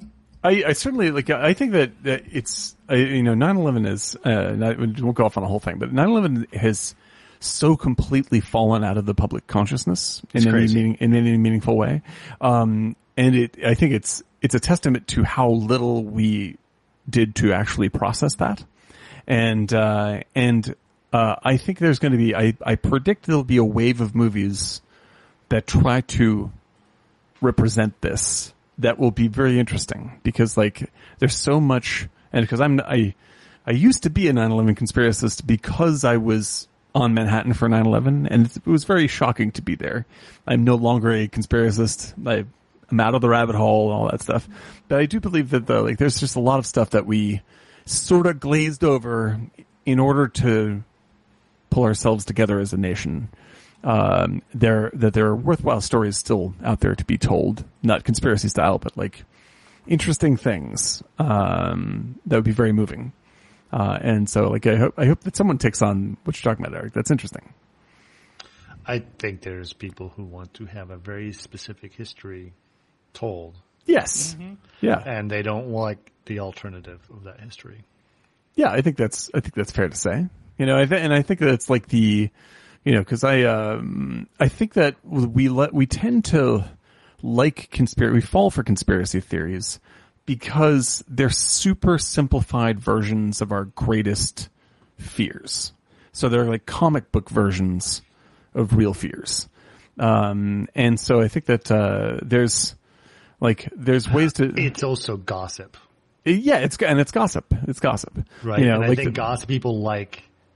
Did you hear this? I heard Right, they yeah, faked and- the moon landing. Yeah, and well, it's like, and for like for my for my own experience, like the reason why I fell down that rabbit hole is because like it's inc- you know like it's incredibly scary to be in a situation like that and to have some sense of control over it by s- thinking that you have secret knowledge, like uh, helps you process it uh, as even being a part of it.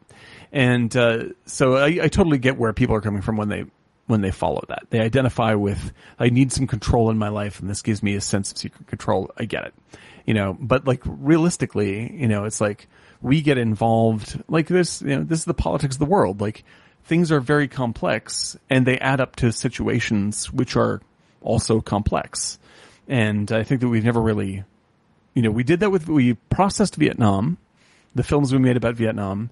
Um, We did slow- it in a weird way, like like zombie films. Yep.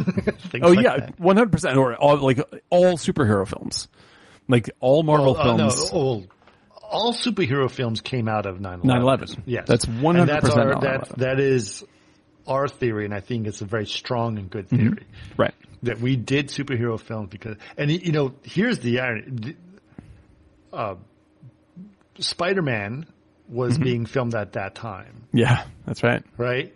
And they were going to have Spider-Man develop a giant web between the two towers to cap to catch the bad guy. Yeah, right. And they had to reshoot the entire thing. They had to redo the whole thing, right? Yeah. And that was like, but it was funny because like, oh no, we can't do that. We can't take it seriously. It's like, and all they did is lean into the whole superhero genre. Yep.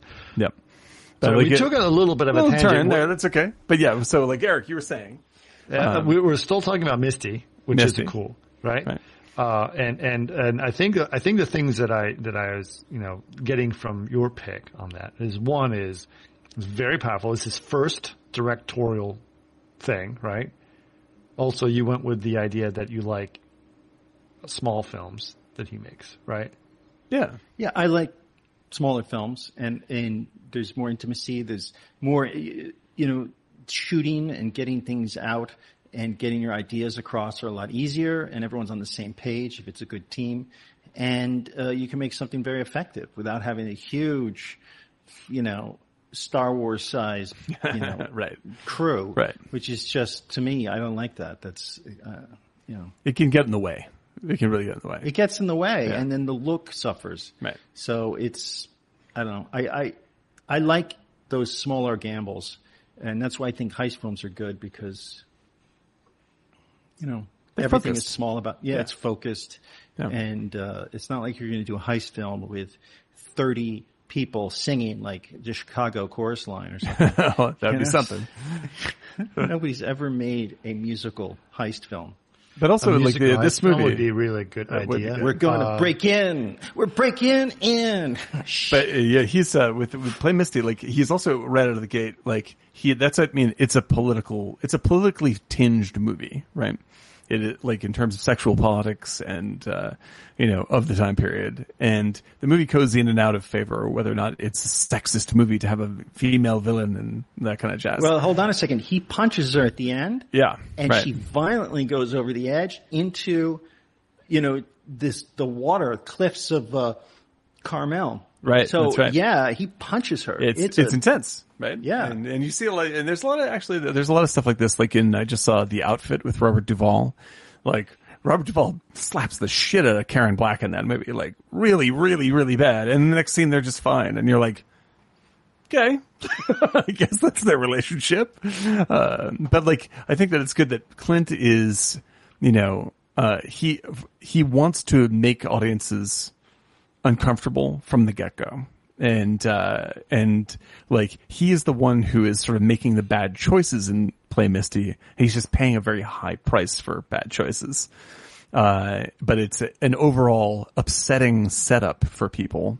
Uh, and I think that's what he wants to do. Like he wants to, you know, force people to think about the things that they assume are true.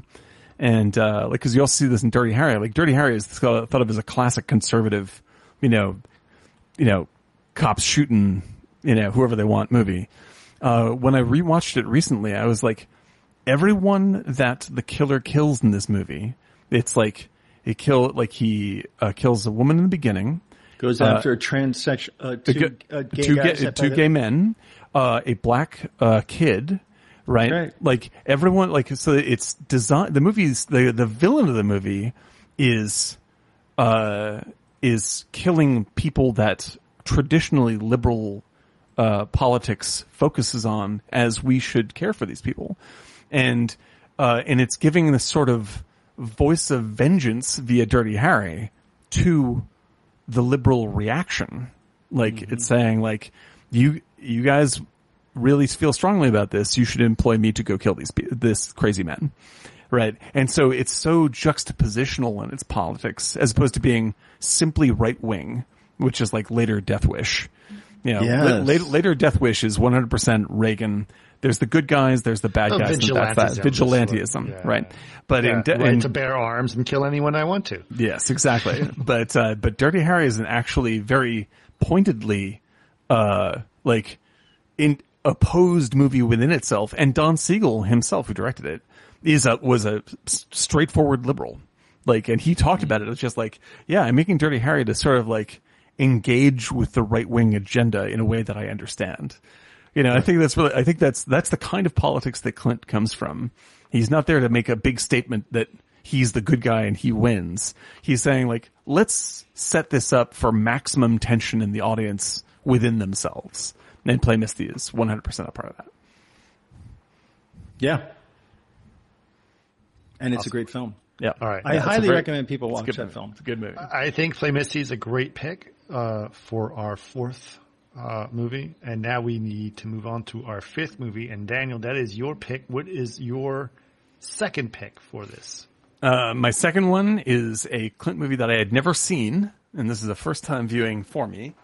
Um, it is a it is a political movie, um, and it is a movie that was very angrily and poorly received um, by the liberal establishment, uh, and I rather loved it. I thought it was great, and that movie is Richard Jewell. Oh yeah, that's a good film. When did when did Richard Jewell come out? It is uh, 2019. So It's a good film. It is a really, really good movie and a very powerful, small scale movie. Um, with a couple of just killer performances. What's Kathy the mother Bates, is played by Kathy, Kathy Bates, yeah. Is is incredible in this thing. Um, and unlike you know, say a perfect world, like it has, it doesn't really have any clunkiness. There's an opportunity for clunkiness that uh, that could have that could have could have gone wrong, but Yeah. actually still works.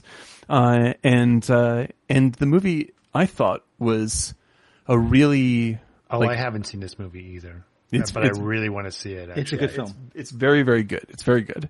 The uh, the the key guy playing Richard Jewell is I've seen him in one other thing he was very good in called Blackbird for Apple.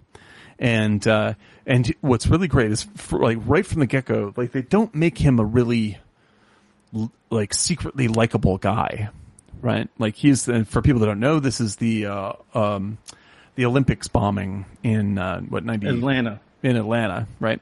Uh, where uh, the pipe bombs went off and killed uh, two people and injured like a hundred people, and the uh, uh, like a security guard, Richard Jewell, had found a backpack with the pipe bombs in it and alerted the cops and you know got everyone away and got back, but they didn't stop it in time and it exploded and killed a couple of people.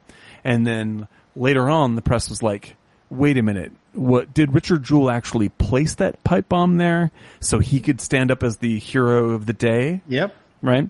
And they stone cold destroyed his life. Yes, they like did. they pilloried this guy. He was the inst- he went from hero to hideous villain and was cruelly like shredded for months in the news. I remember this very clearly. Um, and it turns out he, were he was, he was actually a hero. It's completely uh, wrong, and that the uh, the press and the FBI, once they had sort of started the the um, the machine going Jon towards Hamm in bl- it, if I Jon Hamm, yeah, he's one of the villains. And uh, once the FBI and the uh, and the press, because the press is making so much money on selling anti Richard Jewell stories, that they just kept plowing ahead with it and just like, oh, he's a demon, he's a devil, he's a blah blah blah, and reckoning his life, and et cetera, et cetera, et cetera. And then it turns out he didn't do it, and they they were like, oh, sorry, you know, and you're just like, dudes, what the fuck? Um, and so, uh, it's an interesting version of this particular story, which is great. The central guy playing Richard Jewell is a, uh, is very effective because he is not likable. Like he's a very good actor, but the way he plays him is like exactly who I would expect, you know, who Richard Jewell should seem to be, who's like not that bright, um, It's real, security guard. he's a security guard. He's like, he's really enthusiastic about proving he's just like a cop, you know, and just like, He no, wants to be a cop, He wants but to be a cop and, wants to be a cop. you know, and so he's just constantly saying sort of stupid shit. Like he's, uh, he's a little, he's a little backwards. He's a little hickish, you know, he's like, you know, he's living with his mom and there's He's just overweight. He's, he's, yeah, he's very overweight. He's a big round guy. Um, and like it's the kind of guy that would just get made fun of relentlessly, you know, and he'd be made fun of not only by, you know, people who make fun of him because he's fat or whatever it is, but also it's just like, he's the kind of like, uh, you know, hick gun toting conservative moron that that you would blame a park bombing that on. you blame so apart it serves him it. right. exactly. Right. And, uh, and, and you get to empathize with him quite deeply through Clint's direction and this guy's performance, but they never make him secretly smart. You know, or they don't, they never play a card like where you just go, if you only knew the real guy, like you really get to know him and you feel bad for him, but it's not like you like, like to know him. You know, like he's exactly who he you judged him to be before uh, the incident, and uh, and there's an integrity to that that I think really makes the movie work. Right? Um, it's also got uh, Sam Rockwell, who's fucking great, and Rockwell sells everything for me. Like Rockwell's yeah, always he's, fantastic. He's a great actor. Um, but Kathy Bates is the secret weapon. Like they don't use her very much, but when they do, like she plays like doting, kind, over loving mom. And when you see her break down even just a little bit, like all the emotions the rest of the cast is building up the whole, the whole thing together as an ensemble, she gets to tip it over the edge and really make you feel bad, um, in the end. And it's brilliantly, brilliantly handled. And like Eastwood is like such a master of like the small scale, just like what you're saying, Eric, it's like the small scale actor to actor drama is just phenomenal. Like it's just phenomenal. And so like the, the, uh, the reason why this movie was hated is because uh, it is the subject, like the subject, the, uh, you know, um, like I, I hate to sound like a conservative. I'm not a conservative, but like li- the liberal press shredded this movie. And the thing that they picked on was that Jon Hamm and Olivia Wilde's characters are fictional characters. Like they are amalgams of like everybody at the FBI, uh, who worked to screw over Richard Jewell is represented as Jon Hamm, right? And she, Olivia Wilde, every, all the newspapers who were, uh, you know, sponging money up off of, you know, shredding this dude is represented by Olivia Wilde.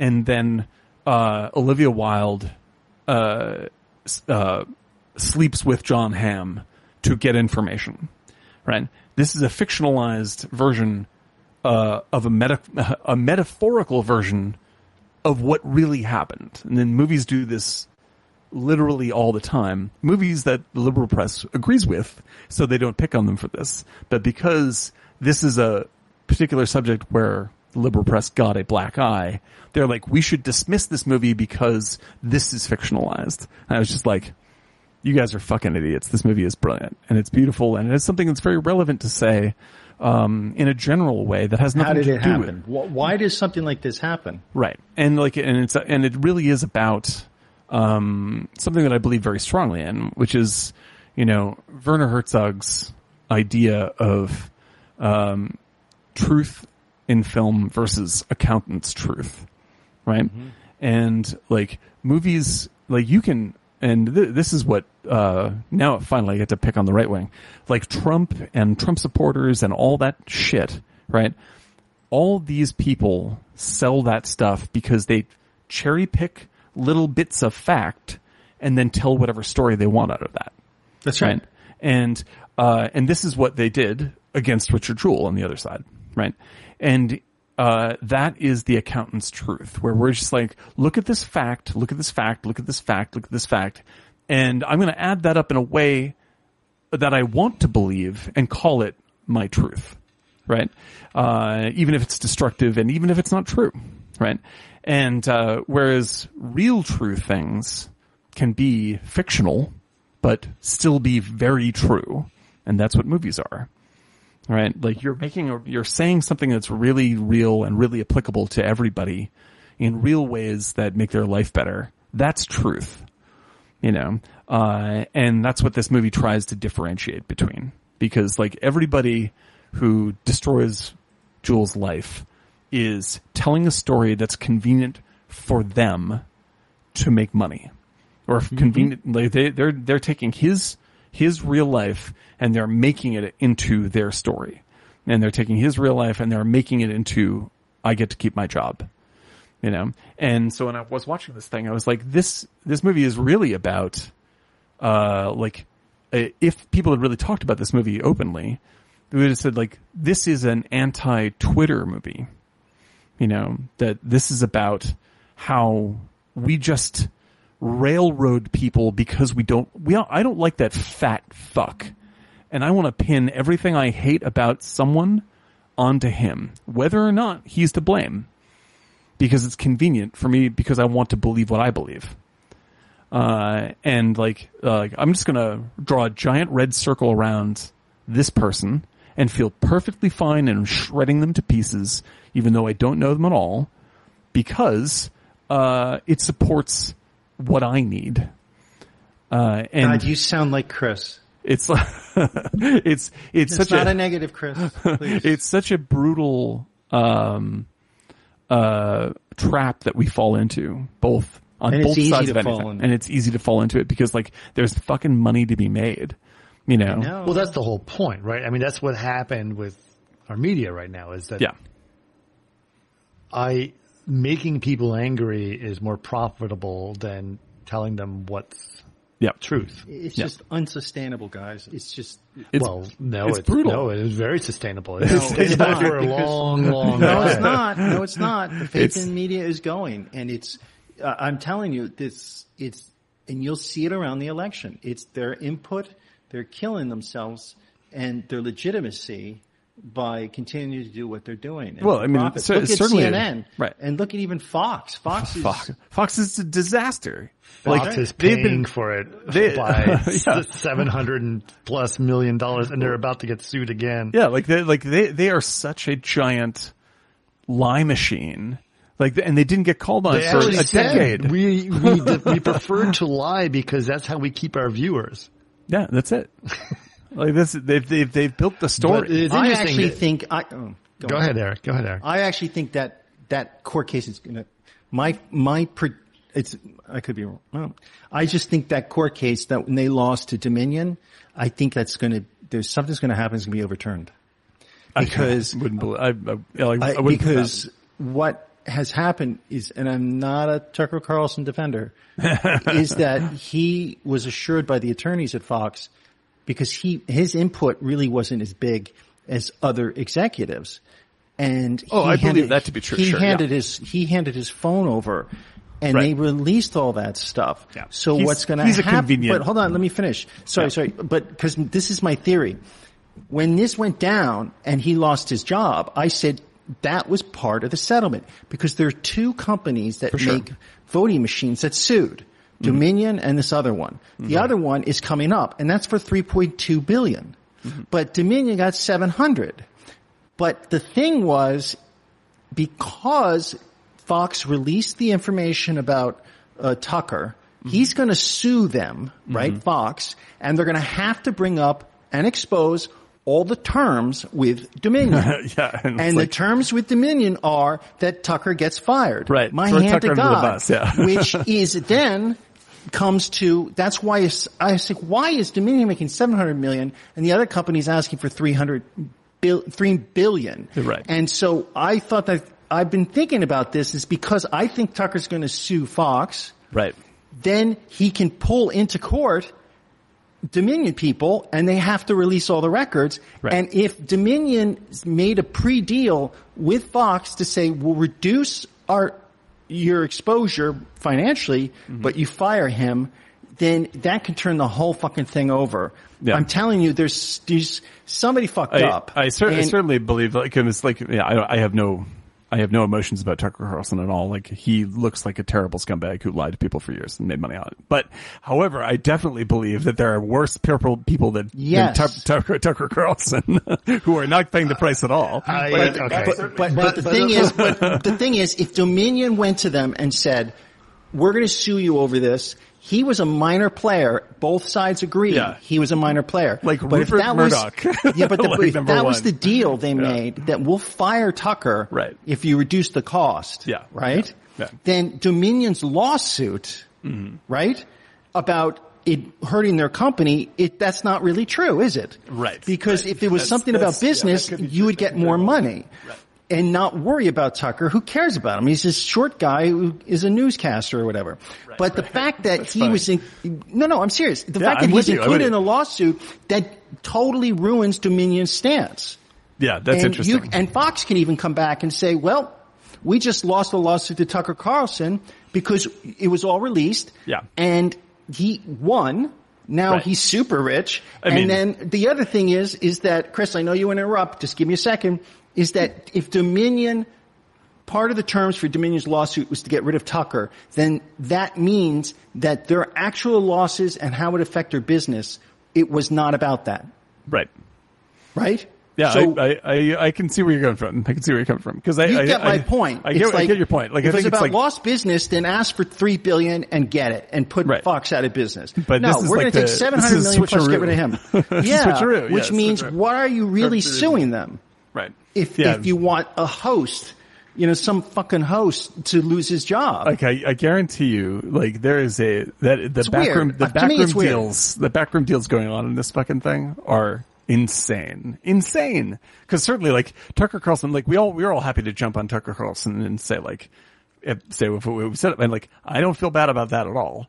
Like that dude was opening openly making a business out of lying to people for a, a decade plus, you know. And if he's if he you know if he gets hurt by this, that's something he did to himself. Dude, he's got so much money. But he's yeah, he's just built a new business for He himself. comes, from the, he comes from the chicken business. yeah, No, he? he it was the fast food. No, the uh, TV dinner. Yeah, Tyson. Tyson, Uh, Tyson, Tyson. yeah, Yes. So like he's like he's like he's already wrote his own ticket. He's going to be a billionaire again. It's fine. So he's fine. Rupert But he's Murdoch, gonna et sue. Fox and win, Nobody and touches those be- guys. It's all uh, clean and away. That's the way it is. That's the way it goes.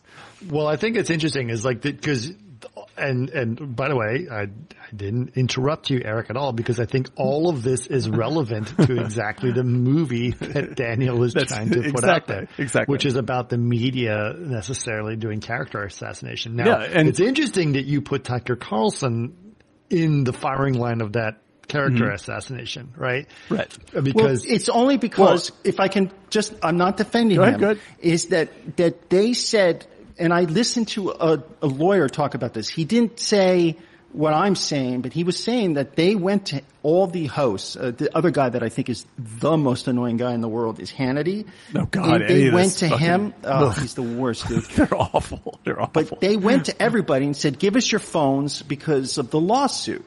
right. They all said, no, I'm seeking out, just quickly, out counsel outside of Fox. Tucker's the only one who said, well, I have counsel here at Fox, so I'll just give him my phone. Right. Do you know what I mean? So they violated the, to me, that's why I was like, why? And so he has every right to sue him. They violated his terms Right. of counsel mm-hmm. by releasing that. That's Then- interesting. But my point is, and then I started thinking, why is Dominion asking for less, but he lost his job after? If he sues him for violation of his terms with the legal team of Fox, which he has every right to do, no matter what you think of him, he's an American, Right. That's going to expose records and Dominion's got to come back and take the stand. Yeah, and once they take the stand, it's like, well, was, what were the terms Right. of the deal?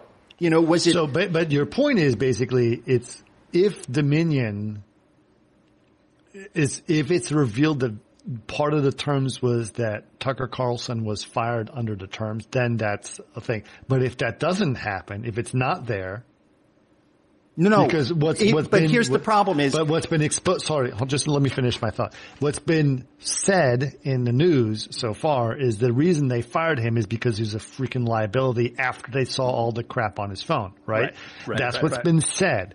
But you're saying that Dominion said under the terms, fire Tucker Carlson, and then you don't have to pay the 1.2 billion, you only have to pay 768 billion. that is million. Right. But he, in so good you- faith, gave it gets to his, exposed, then the whole shit goes. Well, here's what my thought is that they violated his terms of counsel, internal counsel at Fox by releasing his phone records, right? Because he didn't go to an outside attorney. He said, "Oh, I'll just go to you guys." Right? yeah, and he there's apparently now a new, uh, like, like uh, uh, investigation into how all of this leaked out of Fox as well. Okay. But the point is, so he has every right to sue them. So Fox is going to get sued and settle, but he's going to say goes to court because he has a lot of money. And Right. then that is going to op- Dominion now has to testify, mm-hmm. which then opens up another thing. And then Fox at the end will say, you broke the terms for our thing and our deal to get rid of, and then all of a sudden, maybe Dominion doesn't get 700 million. My Yeah, point never- is, is like, that yeah, they're Fox not going to get their money because Right. Fox, like idiots, you know, basically screwed over Tucker. All they had to do was fire him. Right. But they released his phone records to the public, which was given in counsel. I- th- that's a thing. I don't. It leaked. I don't. Well, anyway. Yeah, Well, who no. Like, it, there's a five person board at Fox and nobody, the only people, the board members that saw it. So somebody on the board here's, released it. here's what I think is going to happen. Billionaires don't pay. like that's what's going to happen. It's Okay. like Well, all this, I- all I- this I goes do away. They're the end- incredibly rich. I, and they're I do think be you have fine. excellent points. uh, Excellent points, and it is related to. It goes back to, quickly, it goes back to the point I was saying that I don't think Dominion's going to get their money. Right. Maybe so. Maybe so. But I do think, like, I, th- I do believe that, like, the people that, uh, like, Fox has built a business, right, out of lies and character assassination. That's right, because Right. Murdoch started as a tabloid guy. Right. This is it. And then, like, and ultimately what Richard Jewell, the movie, is saying, right, is that, like, we can, we can blame the media for being villains all we want. Like, that's us. Like, we're the ones who want that to be true. Like, the media can't make any money except that we give them money because they're telling us a story that we want to hear. Right? and that is the narrative that we that's the sweet sweet narrative that we want uh, to believe That's in and what what pays that's the what that's what the money is right and so 24 what hour news just changed because they have to deliver. Be, have the to news deliver used to be a public service. yes That's right. but and now it's, no about long- now it's about money. right and the and the thing is like what we're addicted to is storytelling like that we imagine that all this stuff and everything we're involved in oh like all this like there's good guys there's bad guys there's blah blah blah. Like none of that is real. That is all 100% bullshit. And we are totally falling for it every day. And we're the ones who pay the price. Like like like we are both the media and Richard Jewell. Like we are destroying ourselves uh, through this process because we cannot have the empathy to believe that maybe this guy is a human as opposed to a Porky Pig, you know, and Snidely Whiplash combined. Or, or more specifically, like Batman and the Joker. Right? Batman and the Joker, exactly. Like and we so, need a good guy and a bad guy. And that's- Right. Okay. And Like- that's interesting because, you know, coming from Clint Eastwood, that's a really, this is his this is his major theme in almost everything is like he has his point of view. He like he has his point of view sure but he is never interested in bullshitting you. Like he's always interested in saying like this is where i come from and you'll understand that. But we should always show maximum empathy towards the other side. Maximum empathy. Otherwise we'll end up in a richard jewell situation. You know, and like that goes from, you know, Flags of Our Fathers in Iwo Jima to, to this, where you're just like, this is, this, this is like, listen, I know we're he- like, we're here to kill the Japanese. That's the job today because we're at war. However, they are people, right? And if you don't, if you don't have the ability to see that that's true, then you are going to end up destroying yourself you know and i think mm-hmm. that that's that's really what the movie ultimately is trying to say it's just like like we like we want we look at someone like richard jewell and we go like that's a conservative gun nut fat ass fox news watching jerk off. And i want him to be guilty so it fortifies my belief of myself as a good guy. And that's bad. That, that's a bad guy thing to do. Yeah. you know? Right. and uh and it, and so to have have the empathy that he does uh in making the movie uh and to generate that empathy with the actor for the audience uh is what made people so angry at the film because they don't want to uh, even 2019 you know you, you, you don't want to give empathy to someone you disagree with. yeah exactly And I, I, I, I agree. All right. But let, we, we need to get to the next one. And that's speaking of, of, uh, uh, uh, reluctant heroes. Uh, I'm going to pick my second film.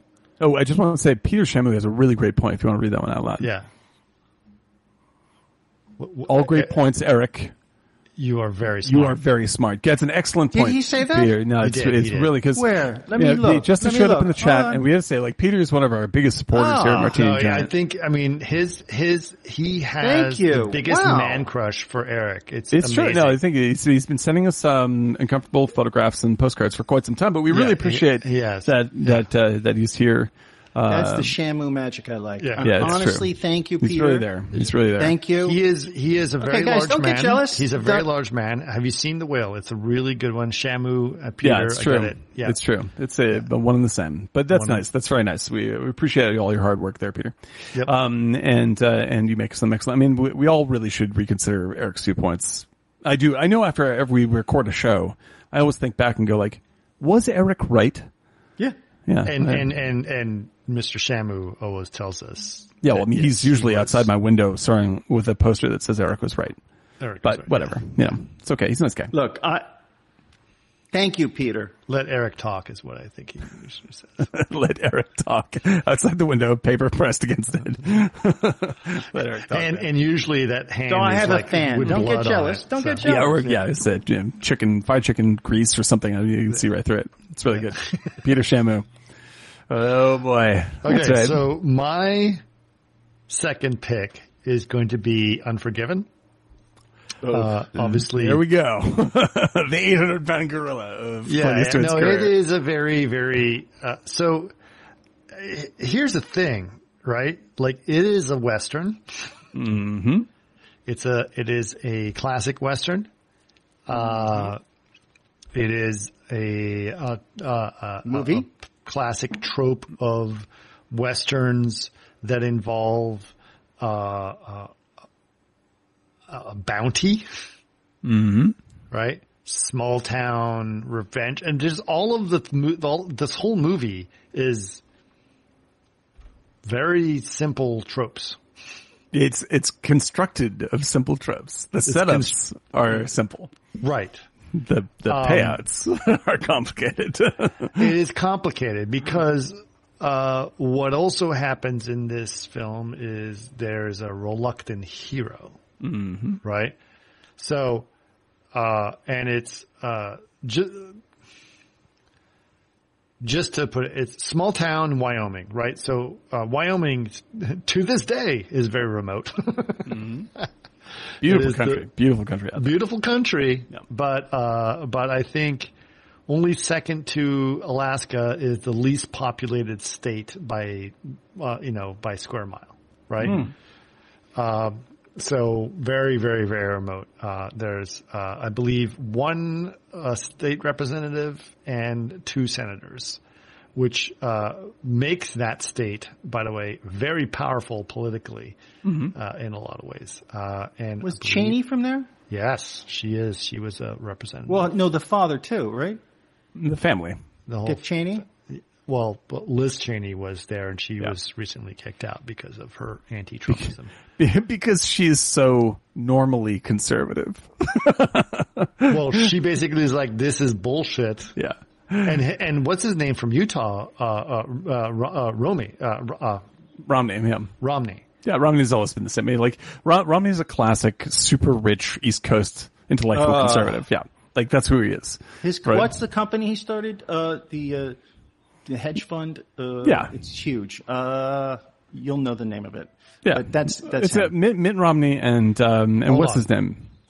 What, who's the, uh, and It's, Mitt, hu- it's you Mitt, know the name. Mitt Romney and John Kerry are interchangeable, just different sides of the aisle. Like, they're, they're right. exactly the same, same kind of person. All right, I don't want to get into politics about this. I just want to talk about. What's the name of to- his company? we already went through a whole. Yeah. What's the Thanks- name of his thanks for company? your Let's pick, keep going. Daniel. Yeah, I didn't We're gonna say go. It. No, well, it- no, it was a good pick. It was an appropriate one because we right. need to talk about politics, uh, uh, obviously with, It's Clint with Eastwood. Yeah. yeah, no, it's a good one. Him talking to an empty chair was something we didn't even bring up. that's right. That's right. uh, but, uh, but, uh, so, but anyway, it is a very, very, the thing that's different about Unforgiven is that if you've never seen Unforgiven and you've heard, oh, it's one of the greatest Westerns, it is actually very unassuming. Mm-hmm. is a very small Western. yep. It's a Western. It's a very small classic Western. Yep. Very much so. Um, and there's not, it's, it's not a big thing. It's not Kelly's Heroes where there's a lot of shit going down. It is a very classic thing. So, uh, basic premise is, um, that there is a whorehouse in Wyoming in this small town run by, um, uh, Gene who's the- Hackman. Gene Hackman is the, the, thank you, is the uh, sheriff. Little Bill. Little Bill. Um, and, uh, one guy gets very pissed off at one of the prostitutes because, uh, she laughs at the fact that he has a small penis Yes. and slashes her face, which now makes her less valuable property, but Yes. also hurts the crap out of her. Yeah. Also that's slashes her face. slashes her face, right? Right. But they see her as property, and so the judgment is just give us horses to replace your property with my property, which is kind of a BS thing. And just because this is the the owner of the brothel, the the bar slash brothel, right? Right. Is is uh uh you know this kind of his name is Skinny, and Skinny is like a skinny guy, and he's a scumbag, right? And the whole thing degenerates into this cost of how is Skinny going to be uh compensated for the loss of a prostitute, like as opposed to the dude cut up this woman's face, like right, but it's a little bit. It, it- also, it's a little McCabe and Mrs. Miller. Remember that mm-hmm. the whole mm-hmm. scene with that that that when he's like. The prostitute who is clearly feels like she was a reluctant prostitute and Yes. feels like she's getting raped, Yes. right? Constantly. right, right, exactly, exactly. Yeah, it's a little different, but this is just a little, you know, whatever. It's kind of interesting. So this whole process goes on. But anyway, this little town has their own little like circle of justice that goes on Circle around, of Justice. around Little Bill, which ha- r- weirdly reminds me, what's that crazy movie with Dan Aykroyd with the Justice in We New keep on bringing this one up. It's uh, uh, nothing but trouble. Nothing but trouble, Yeah, right? yeah. There's a little bit nothing but trouble. sure. in- you know what I'm trying to say in yeah, this? yeah, I hear you. I hear you. Yeah. So so so so that that that happens. You've been referencing that a lot. I know We it comes have been- three times. I don't know why nothing but trouble keeps coming. It's been That's going on for movie. like like That's a four weird months. Right. I, I almost feel like we need to get it out of the way Right. and, and, and talk about it in a episode or something. Anyway, um, um, so so there's a bounty. So so what happens is the debt's going to be paid through horses, but the the prostitutes are not happy about it, and they put out a bounty. Specifically, there's one prostitute who is extremely angry about this. Right. And it is not the prostitute who got her face cut up. Yes, her name is Strawberry Alice. And Strawberry Alice, like, she has a line that stuck in my brain forever. She says, we may let those, uh, filthy fools ride us like horses, but god damn it, we're not horses. All right. And, uh, They're being paid because they're being paid in horses. they're being paid in horses, yeah. Right. And the, and the prostitutes aren't being paid in horses. They don't get to keep the horses. Skinny gets the horses. Skinny gets the horses, right? but but the guys who did it What, re- one guy did it out of two guys. Right. And both guys have to bring horses. Even though this guy, the second guy is only the partner of the guy who did it. right, So but they feel bad about what they did. he, one of them does, yeah. The one who didn't do it feels very bad that it happened. And the one who did do it could give a shit. Right? Right. He's just turning over some horses. But the other guy is like he's trying to give this horse specifically to the girl that got slashed. Yes. Yeah. Right. And and in one of the one of my favorite moments in any movie, he's trying to give that foot with a horse back, and the girl who got her face cut up, you know, she's healed and whatnot. She's psyched to accept a horse of her very own, and Strawberry Alice comes running out and starts throwing rocks and shit at these guys and drives them away. And the woman who got her face cut up doesn't get the horse. No. You're like, wait a wait a minute. Strawberry Alice does sound like a band from San Francisco in 1968. That's Yeah. right. St- Uh, Strawberry uh, uh, Alice. Strawberry Alice, Hey man, straight from Haight Ashbury, right? Right. So, uh, well, but okay, so so that's the general thing. So now what you have is you have uh, this town is run by this funky sheriff who's got a, a massive- very hardcore, um, uh, what would be today, uh, a very serious Democrats sheriff, because he believes strongly in gun control. You cannot have guns in Big Whiskey. right. No, no, it's Right? not about gun control. Oh, it's about like he well, takes no, every no, no, no. single It's, gun. it's not about gun control the same like Democrats. It's about like I have the guns, you don't have the guns. Well, yes, but he doesn't allow anybody but him to have the guns. Like he's just like, if you, there are no guns, there's a firearms ordinance in Big Whiskey. They cast Right. Gene Hackman, who's a Whiskey. super famous liberal, like liberal as it gets, right? And they Right. cast him as Little Bill, and he's just like, there's no firearms in Big Whiskey. All the firemen firearms are controlled by the government, and that government is me. That's how this works. right. Right. That's how I keep the peace in Big Whiskey. welcome to Big Whiskey. Oh, yeah. it's like big tuna. Big tuna. Uh, the, oh God, that movie's got to come back around. That movie's We're gonna incredible. have to talk about that one. That's because great. I, I mean, I remember I told you guys when I first saw that movie, I was very angry at that movie. I know that's, Well, I that's have- the best kind of movie. That's the best kind of movie. Why? I, I just, it, it just, I was just like, I'm. So It upset you. It upset you. It was annoying. I didn't like the whole. Uh, we're, by the way, we're talking about Wild at Heart. Mm-hmm. Uh, it was annoying. Uh, I didn't like uh, the constant Wizard of Oz references. Mm-hmm. Yep. I thought Willem Dafoe was really over the top. Bobby Peru. Yep. Yep. Like all, and and now I look at that and I was like. It's amazing because of all the constant Wizard of Oz references. Willem Dafoe is really amazing. over the top. Laura Dern and That- Nicolas Cage are really crazy. I, and like- th- and that is, I believe, I would say that's the second sexiest movie I've ever seen in my life. You make me fa- hotter than Georgia asphalt. Absolutely crazy, man. Like that, that is in the set, like the other one being, uh, Mulholland Drive.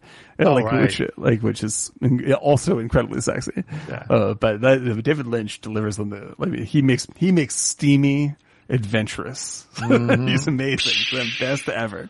All right. So, uh, so basically this turns into a, a, a bounty film, right? Where they need to kill these people, et cetera, et cetera. Yeah, the, the, the prostitutes have pooled their money to Right. Send the word out for any, uh, any bad guys that want to come collect the money if you kill these motherfuckers who cut up Right. Delilah's face. So, uh, several things happen. One, uh, uh, ridiculous bounty hunter, uh, English Bob, right? English Bob. English He's Bob great. shows up and he is Richard uh, Harris. played by Richard Harris is uh and and followed by uh what, who's the, his biographer who's been in a million things. Million. Saul, Yeah. Saul Rubinek plays the- Sal Rubinek, yeah, uh, who yeah. uh, who also played Donny on Frasier. He played. Uh, He's terrific. uh, he also is in Schitt's Creek. He's very good in Schitt's Creek, and he plays a Great, great character actor, He is a What great is he in Schitt's character Creek? actor.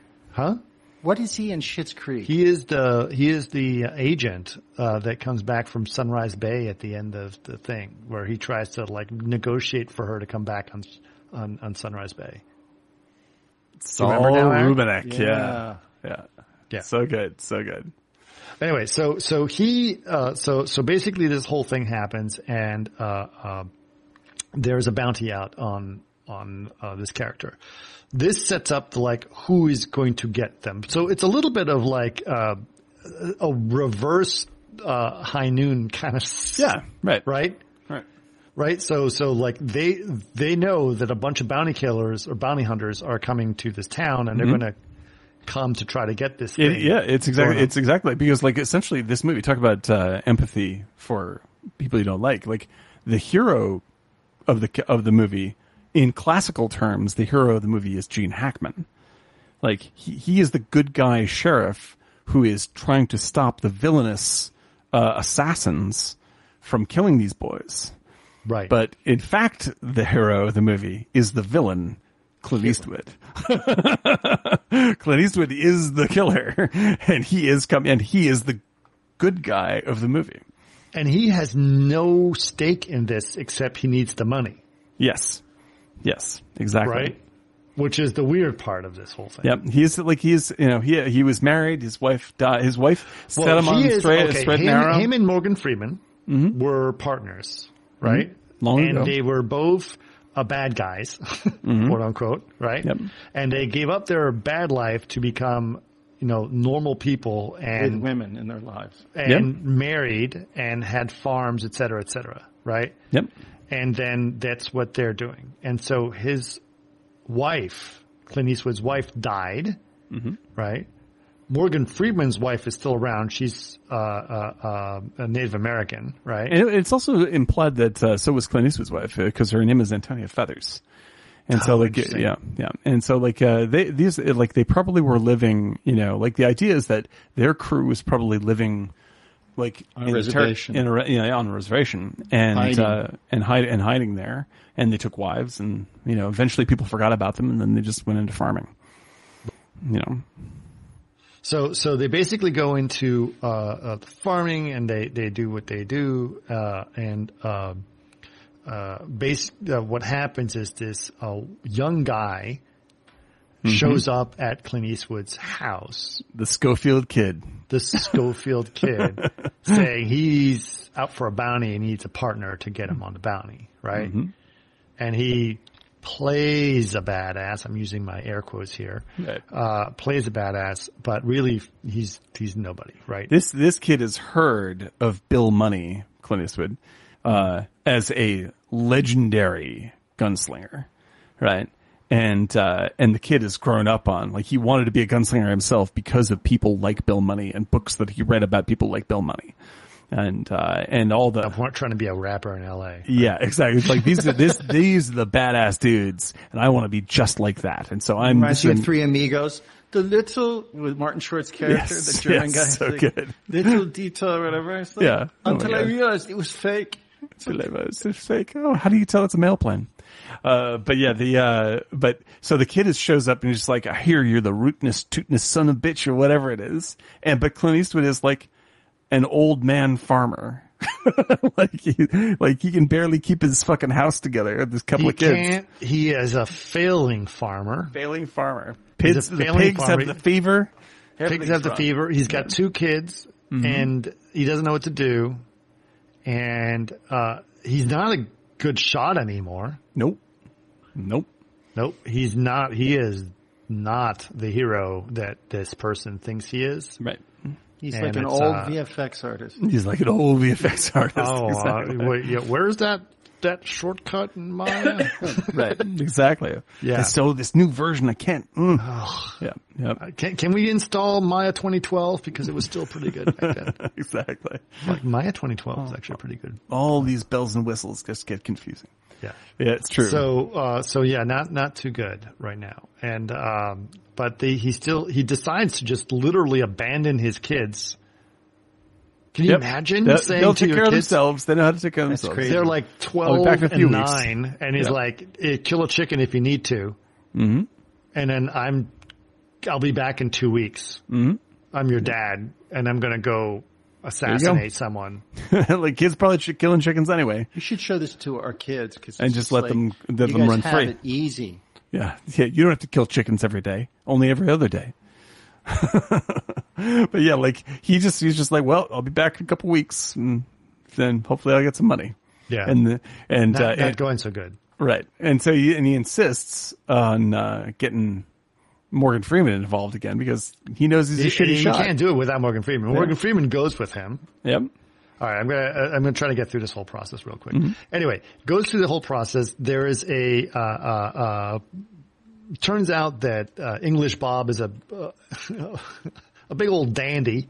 Can't really Mm-hmm. do anything. He gets basically beat up by Little Bill, which sets the standard of like, oh no, Little Bill ta- is a badass. Little Bill is a badass and, and basically like takes this guy who s- claims to be this big blah, blah, blah, blah, blah, Yeah, and big throws him out, which sets the new standard for, uh, the, his biographer Mm-hmm. who's like, I need to, oh, well now I'm going to look at Little Bill because Right. I don't want to, I don't care about this guy. I was, who- I was following the wrong guy. Little, little Bill's Little the real Bill is guy. a good Yeah. guy, right? And so that starts the whole process. Anyway, so the, the what basically happens at this point is that it turns into this game of of what's going to happen. Right. Eastwood barely survives through this whole process. He's got Oh, yeah. fever. He's got bad situations. Like they're just riding to the town. It rains and he gets the flu and he gets so sick he almost dies. Like, so he's like not prepared to do any of this. No, no, no, no, right? Like- And then, and then, and then on top of that, it's just like, just to accelerate through the process, his, uh, because we're, we need to get to the next one, his partner, Morgan Freeman, gets killed by By Little Bill's people, By yeah. Little Bill's people is displayed in a coffin to Mm-hmm. caution people to not come into the town. That's like might as well put his head on a spike, right? Yep. Yeah, that's right? basically and it. then yeah. the, the, the, the, the, the young kid who thinks he's the big assassin realized like, I am not the big assassin. This is way too much shit for me. I can't do this. Yeah. And just I thought I was a badass and I'm not. and, and then he leaves, right? And so then basically Eastwood is like, screw it. And he just tries to kill everyone. And, and the biographer looks at him and is like, how did you do it? It's like, I got lucky. Yeah, dude. Like, like the thing is, like, uh, like Eastwood is fighting the whole time. Everyone he meets and everyone he talks to is just like, "I heard you were a badass when you were young." Herbert, like, "Oh my god, you're a murderer. He's a killer. He's a killer." And you're seeing none of that. None like of you're it. just like whatever, None of it. right? And uh, and you're just like, wait a minute, is it like, like, is it even true? About him, like, Right. you know, like, is or is this built up story? Is just like Saul Rubinek is selling, right? And in the end, it comes down to it, like after Ned's killed, after Ned, after Ned is whipped to death, Right. which is uh, particularly cruel. yeah. Right. Because he's black on top Yeah. of that. Yeah. Like, uh, like he's whipped to death. He's like, I am going to murder little Bill and everyone who supports him. And he goes to the town and shows up in the bar when they're all like gathering a posse to go hunt him down. Like, okay, let's get a posse, go get Clint Eastwood. Door opens up and Clint Eastwood is standing there. Like he's just like, I'm not going to put up your fucking bullshit anymore. Right. It's time. Right. And he kills everyone in the bar. yeah. like he is as good as he said, right? Uh, he is also, when he says he's lucky, well, yeah, he's lucky, but he also kills like five people in three seconds. Like Right. he is extremely, he is an actual bad man. Uh, and, uh, and when it comes down to it, like, cause, like essentially, the, one of the major themes is drinking, right? And whiskey. Right, right. E- He, whiskey, he stopped drinking. Right, exactly. He stopped drinking. Whiskey equals violence. Whiskey is representative of violence. Mm-hmm. And when people drink whiskey, violence soon follows in this movie. The town's Right. name is Big Whiskey, so you should expect big violence. Right. Right. And in the end, he is not killed a fucking, like he's like, he, he killed one, uh, like one dude. He killed the dude who didn't do it. Right? He takes the shot that wounds the guy who didn't do it, who slowly dies, you know, of bleeding out, and then like it Eastwood feels gross and bad for having done even that much, right? Um, but once he once he hears that Ned's dead, he takes a drink, drinks like half a bottle of whiskey, and suddenly it's like fucking spinach with Popeye. Yeah, it was interesting also because like they they also managed to kill the guys who had the bounty on them, and the prostitutes were paying them in sex. in sex. Exactly. Like, was like, it uh. is- yeah, it is fucking wild. This movie is, this, I'll be right up front. As you can tell from the fact that I can pull those names right out of my hat. Like, this is in the rotation for my favorite film of all time. Like, there is no, there is no movie I've spent more time thinking about than Unforgiven. There are movies that are as I, I good. think that, and I think you're absolutely right to do that. What I think is interesting about Unforgiven to me is that um, it's it's not a big movie as you think it is. It's actually a very small movie. small scale movie. Yeah. And, Uh, and as you said, it's like, it's seemingly very simple. All the parts are regular Western tropes. These are very Western tropes, right? Right. And so as an inspiration, and by the way, this is something Martini Giant feels very strongly about. We believe that Westerns are important. they are, man. They are the they are the the great myth that we have constructed. Well, I think there's something about it because is they the literally came out of Hollywood mm-hmm. from the very beginning. Like it's like the one of the first genres in defined in filmmaking in Hollywood. they, um, they've become one of the because the because westerns are not real. Like that is not real history at all. But right? they started in like pulp magazines and stuff Right. like that. Right. I'm wondering if which they- which this this which, celebrates. yeah, which this couple like Yeah, like but what I'm saying is they started. It, it wasn't like a Hollywood. I'm wondering if they because they got the rights cheaper than other things. Sure.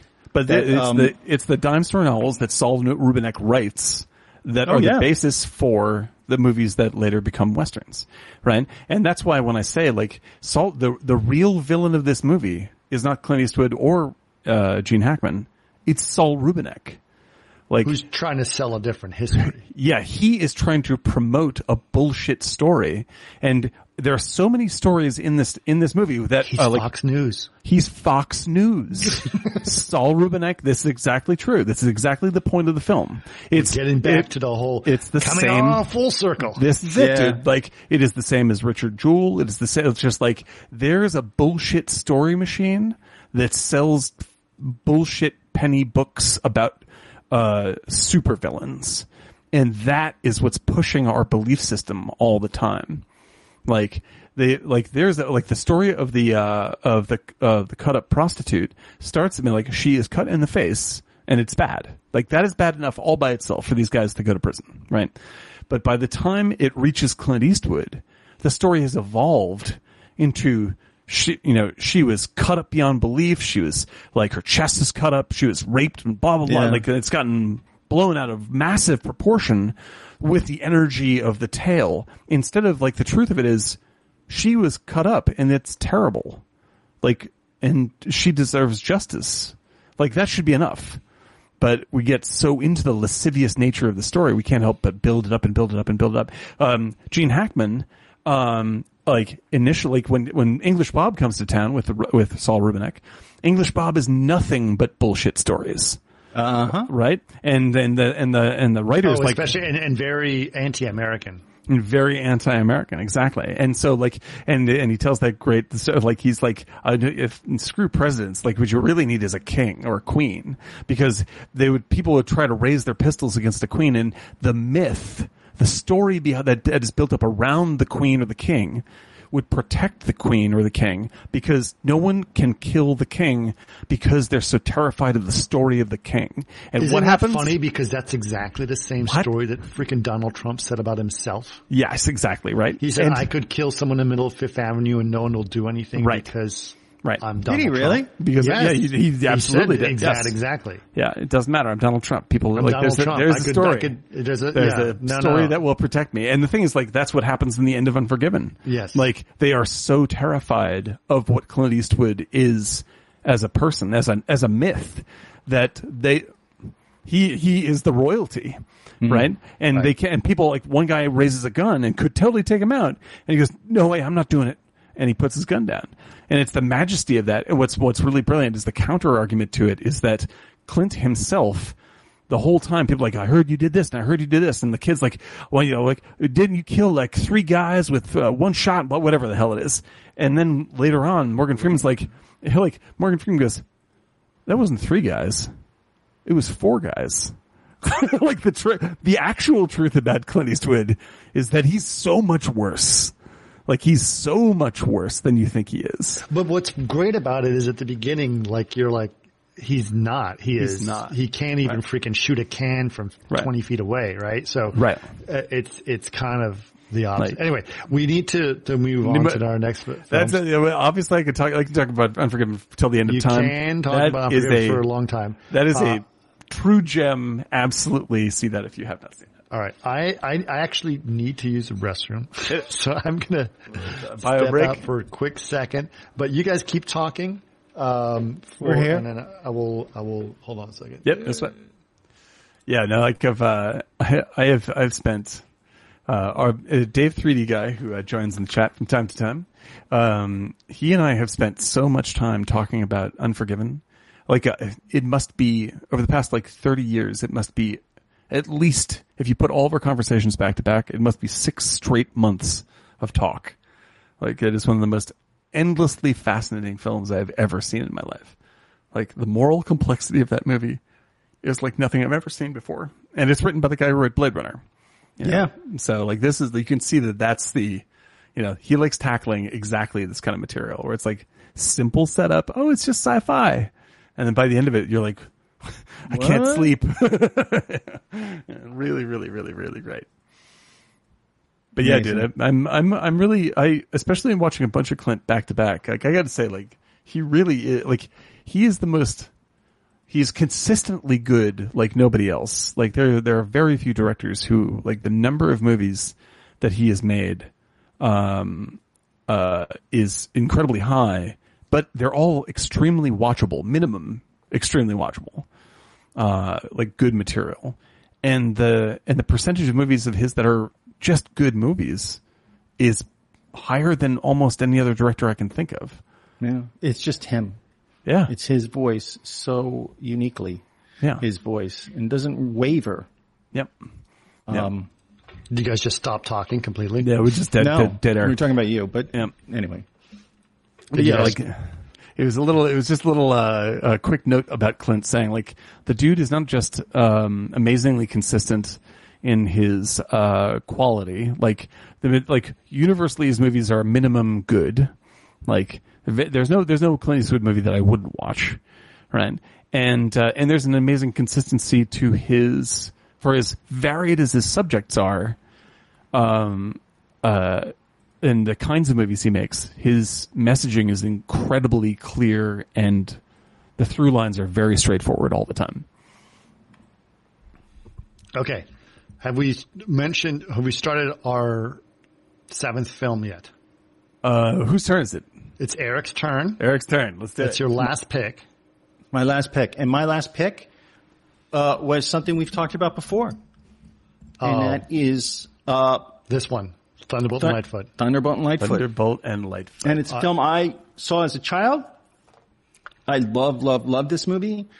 Um, it makes me love heist films. And, you know, talking about Clint and all the work that he's done tonight on martinigiant.com, the thing is that, like in Unforgiven, he is a character who has this past, but he's trying to get, he can't get over it. The past always comes back to him mm-hmm. And in Thunderbolt, it's pretty much the same thing where they, he did a, a famous job. He's, it, the film opens, it's Michael Cimino and Michael Cimino wrote a film, I think it was Dirty Harry for Siegel. Mm-hmm. And he liked Cimino. So he said, write a script and I'll star it.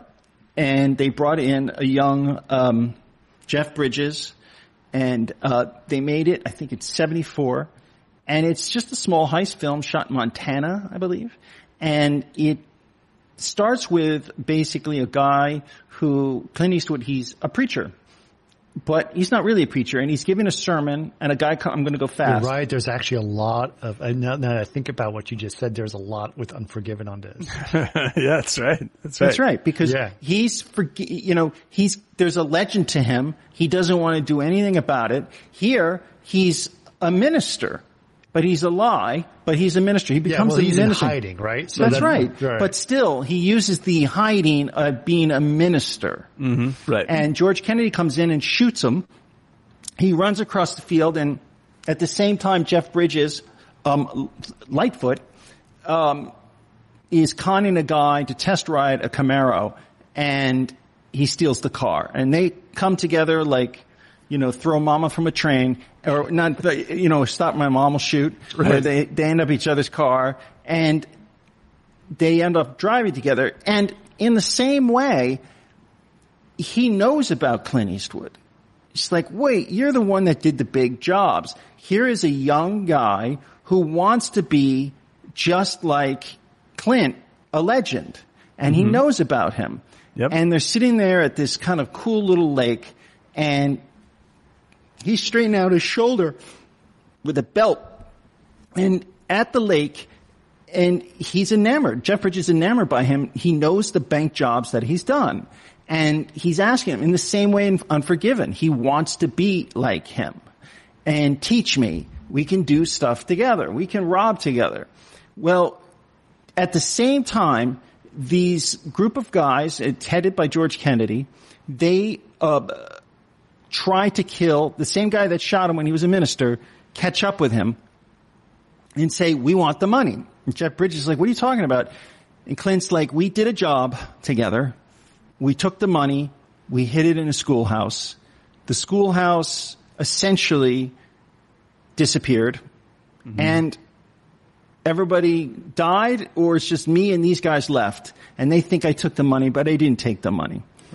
So then they end up getting together and saying, pardon me, let's do a job together. So they decide to heist a kind of a Brinks armored car facility. They get this cool, cool gun to blast home That's a giant ass gun. Yeah. And you follow them. They have of to get day gun. jobs and they live together and they fight with each other, Right. but they're patient with each other. But it's different generations. George Kennedy is very, does not trust the hippie type Jeff Bridges. Jeff Bridges, there's a sexuality component to this, mm-hmm. particularly Oh, there's because, a, there's a bromance.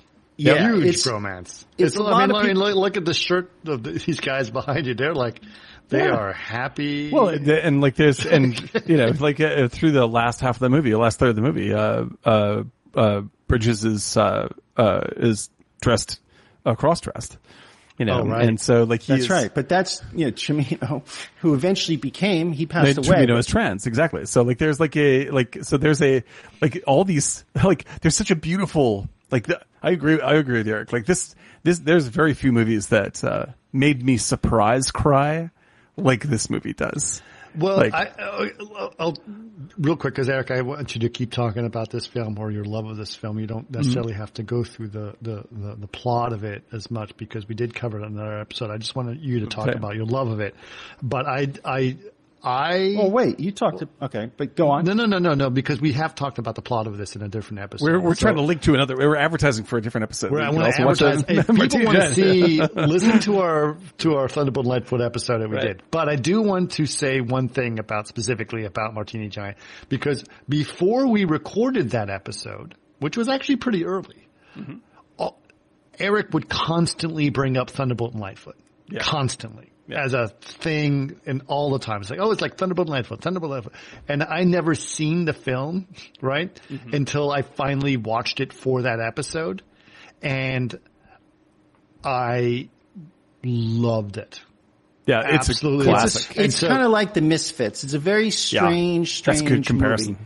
That's a And- great comparison. But I think the thing that surprises me and, you know, not to, the, the, the ending is so Sad. sad. Heartbreaking. As a kid, I remember that, dude. It just, I and couldn't and, stop crying. and uh, I listen.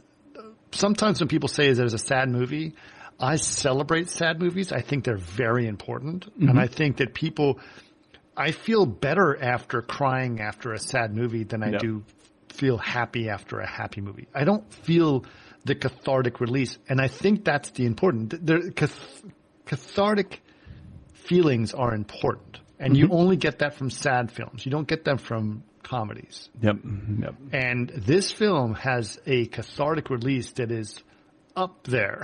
and it, and it sneaks up on you. It, sneaks up on you. you don't even know that it's going to happen. Yeah. Right. But like I think as Eric's pointing out, like there's a like all this collection of characters from like the hippie to the conservative to the like like all this stuff. this was a clash at that time that was absolutely. crazy. Yeah, And and, it's also like he. There's one scene that says so much is that they all have to get day jobs and just bide their time. Oh my God, with the- the ice cream truck. the truck old guys stay at home, or the old guys work at the ice cream truck, but he goes to work. Jeff Bridges at a landscaping company, and there's this woman who stands naked in front of a glass door every time he's mowing her lawn. Mm-hmm. And George Kennedy and the old guys are like, "Did you have sex with her?" He's like, "Nah, I just continued to mow."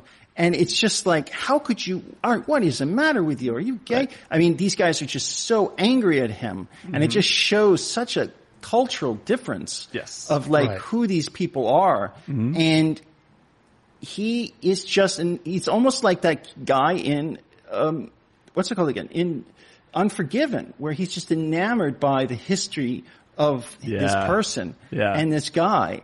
And it's the same thing. And he's like, there's nothing to it. And in the end, he dies tragically, uh, Jeff Bridges, in a really traumatic, but they find out of mistake, out of all of this, at the end of the movie, they do a heist, it goes foul, and they're driving and they pass the schoolhouse. He and Jeff Bridges, but Jeff was injured in the heist with his head and he slowly dies from brain trauma. Yeah, but over the course of like 20 minutes of the Yeah. movie, You like don't even over realize the, what's happening. Over the course of several days, he's slowly losing his mental faculties. Yeah. That's and right. you start, you don't even realize it's happening till the end. And it's like, what's happening? Is he okay? It's- and then you realize he's dying. It's so sad. It's Yeah, so. Oh, sad. God. It makes me cry to talk because about it's it. the slowest death possible, right? It's so- like uh, you know, you know when you go to see those.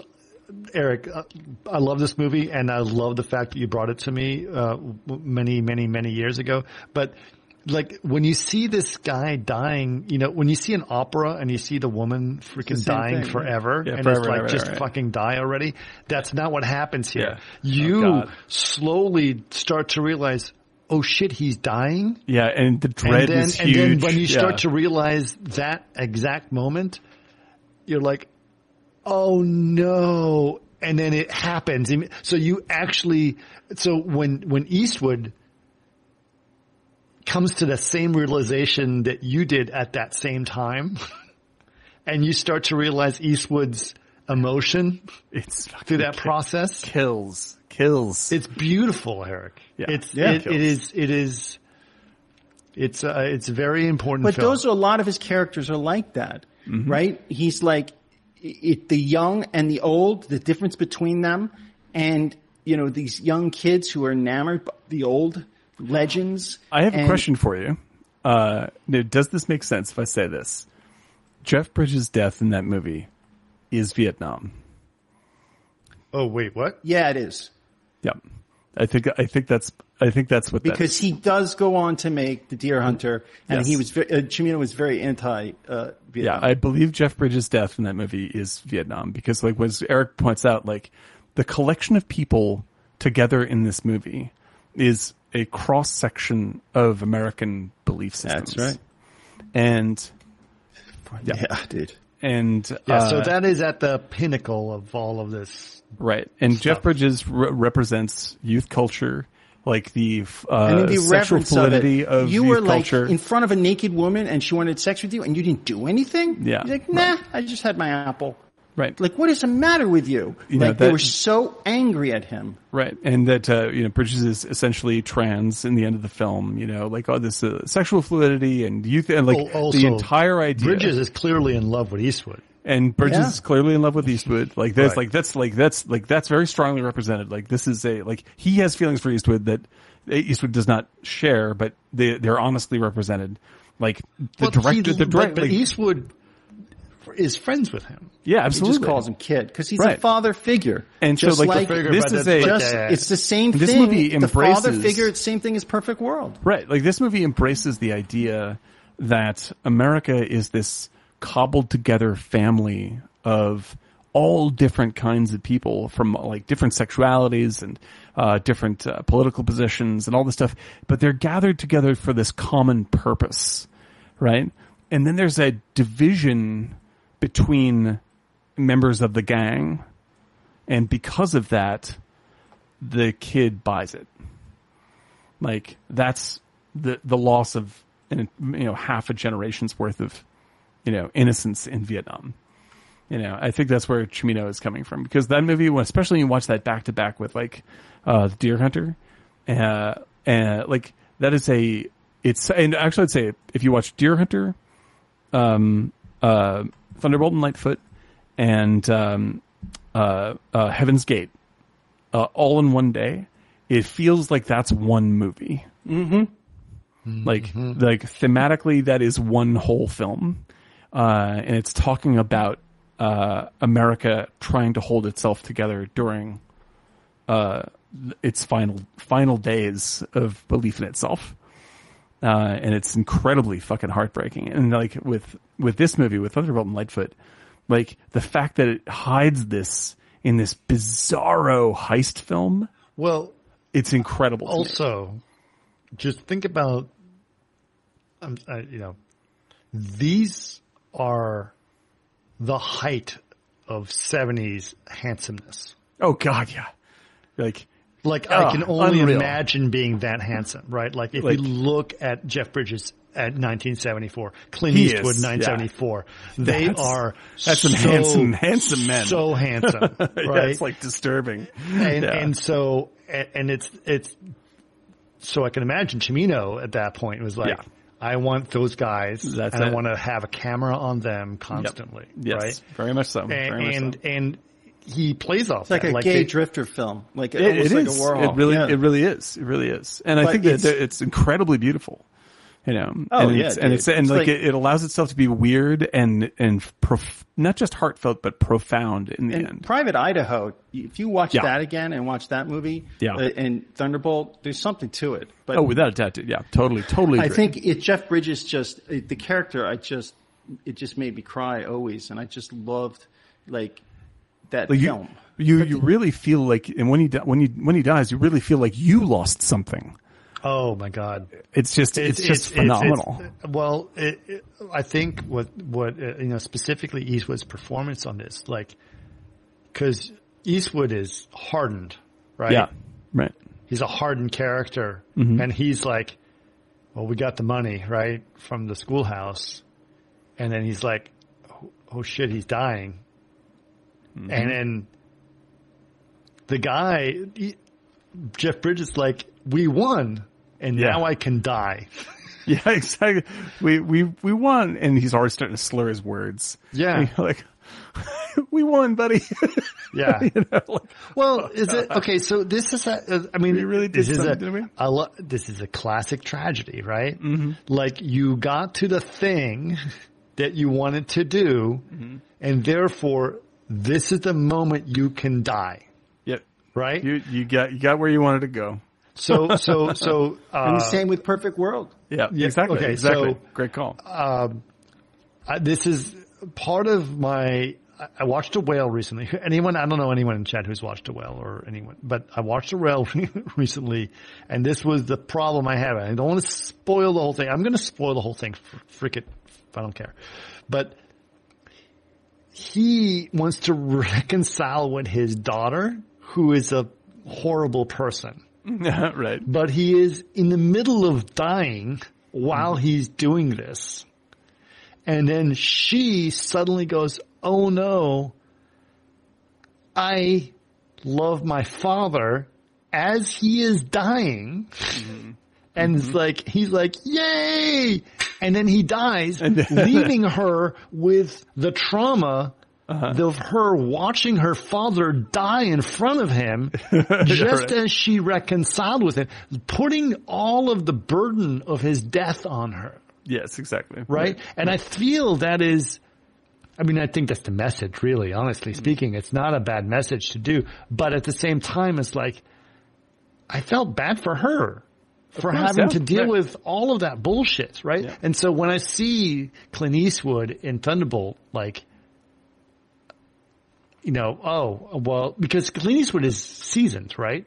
Mm-hmm. But I see him deal with all this stuff and then he sees this guy dying and I'm like, I I guess he has to manage that as Yeah. a process, It's- right? He's he's left with it. Because he's left with it. Like he needs to die just to get rid of that process too. Yeah. Like Right. you know, dying Yeah. is the greatest escape in a tragedy. It's like the Yeah. easiest. Like I'm out, bitches. You know what I Yeah, mean? take it easy. and, and, and so that's the thing, right? It's like when Hamlet dies and all those other guys die. It's like, yeah, I finished cathartic goodbye. Yep, and, and then that's fucking- just, and then that you just you leave that burden on everyone else. So. Uh, it's kind of selfish.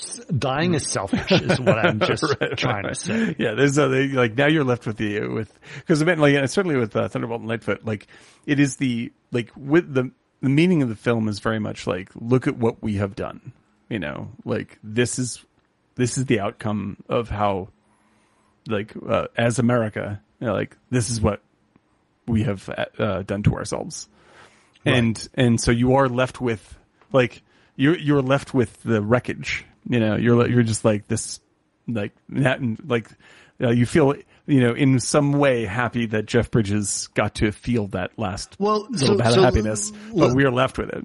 So, so let's go back to that. Sorry, just real quick. So with, you mentioned that Bridges dying in Thunderbolt in 1974 represents Vietnam, mm-hmm. right? So how does that help? Well, because like what, this is what I'm saying is like America, Amer- like like Vietnam is a Vietnamese tragedy, but like in terms of uh in terms of America's soul, and then like, you go back to Iwo Jima on top of yeah, that. exactly. Yeah, yeah. Like in ter- in terms of America's soul, like we told ourselves a story that ended up destroying uh, the backbone of American uh, belief in itself, and uh, and uh, and culturally, we you know like we like yeah, we got fifty thousand kids killed. You know, um, and we created a, a, a deep distrust in America of itself uh, that we have not recovered from ever. No, we haven't. and then that's it. And uh, and so um, being truthful about that, uh, like Thunderbolt and Lightfoot, uh, tells the truth of that, right? And says, "Look at what we have done," right? And then fl- flags of our fathers and uh, letters uh, reinforce that statement of just like, don't just bullshit yourself. Like, yes, this like this is not just a story. You know, these are these are not villains and blah blah blah blah blah blah. Saul Rubinek is not writing the fucking the the penny dreadful on this. Uh, like this is a real this is the real world, and these are actual people. And so when uh, Jeff Bridges dies, like you feel like this is uh like there's some something got something got lost that we can't ever get back Yeah. you know and uh and i think that that clint is attracted to that statement Yes. like we we have to be careful of uh losing something that's actually important All right. So I, I hate to I hate to be the uh, the the person that's moving forward. I, we are going to run long on this podcast.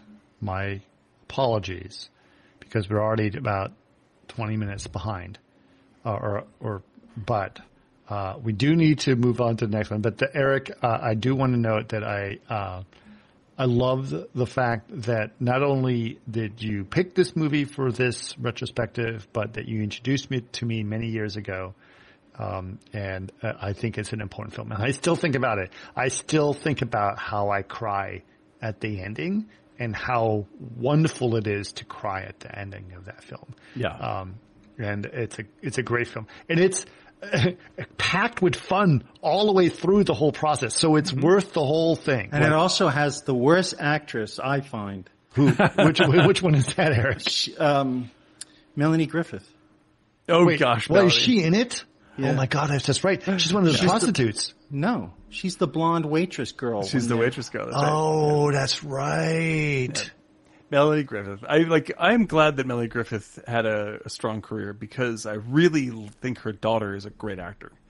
and I'm What, very, what, I'm- what was another Melanie Griffith thing that we covered recently? We- that- oh, oh, we did. Uh, She's we did. like, I am going to. I no, she. We did outer uh, uh, and I'm on uh, a uh, track to something. Two, a cherry two thousand. Cherry Cherry 2000. yes. and I'm going to. Do, yeah, and so we're going to go in the tunnel.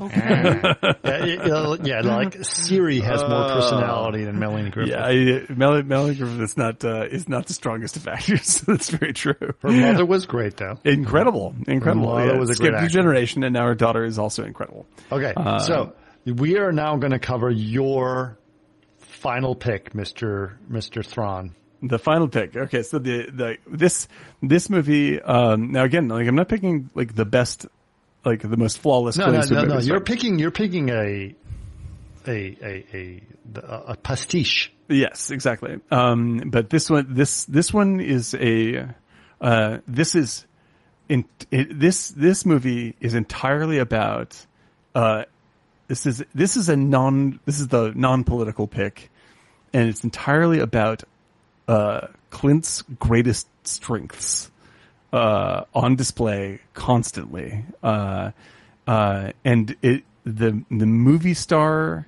ability of this guy, both as an actual actor and also understanding what stardom is and what star performances are, uh, and directing those uh, is uh, my pick because it's Bridges of Madison County.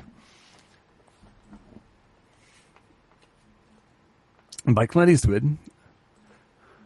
Uh, I don't, I don't have the year right in front of me, but this is, um, I would say it's probably 97. Yeah, somewhere around that, 90, 90 96. Um, 90, I bet it's 96. Uh, and, uh, it stars, uh, himself and, uh, 95, um, and Meryl Streep. Uh, and this is, uh, one of my, it is, I think for his, his performance is very good and it works very well. Uh, but it is one of my very favorite Meryl Streep performances. Uh, and, uh, together, so Clint's doing Clint and he's doing a good job, but their chemistry is absolutely out of control. Like this is one of the, this is, this might be my favorite romance film ever made. Like when I re- when I rewatched this, like this isn't like Tita- Titanic, for instance, I, which I love, obviously, and we've talked about it many times. Now, I love Titanic. I'll go to the mat on Titanic anytime. Now, I cry at the end of Titanic. I don't cry at the end of Titanic because I think it's such a tremendous love story. Like, I think it's a tremendously built action spectacle that uh, tricks you into having a, a emotional uh, uh, reaction, which is spectacular, right? This movie is 100% the two actors who you watch in the film. And it is a, it is what you call a two-hander. It's like, here's two big stars, um, and it's a slow burn as they develop their relationship over the course of the movie. Meryl And- Streep's okay. yeah, I guess so. uh, and and it is so like I started I started rewatching this and I started crying one third of the way into the movie because of like how Meryl Streep like was already pulling me in, right?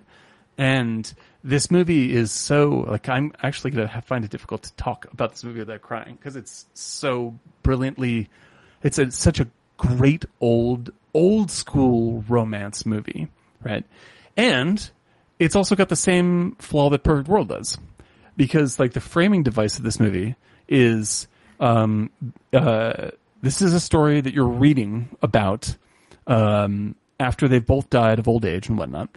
And Meryl Streep's kids discover that she had an affair with Clint Eastwood, and uh, that in her will she wants to be cremated and and uh, and tossed from the this bridge over so and so river. And they're like, "What's going on? What is this bullshit?" And I like, and like the son is like, like I can't believe my mom cheated on dad, and this and these actors are so fucking terrible. It's amazing they put it in the movie. Like they're horrible. like there's the kids are so bad, so bad. It's like a, it's like the movie starts. It just starts starts with them, and it's like 20 minutes with them. And if you just heard like chalk scraping on a blackboard for 20 minutes before the movie starts, that's exactly what you get with this thing. They're they're absolutely atrocious in this film, and I can't believe they left it in the movie. It's so bad.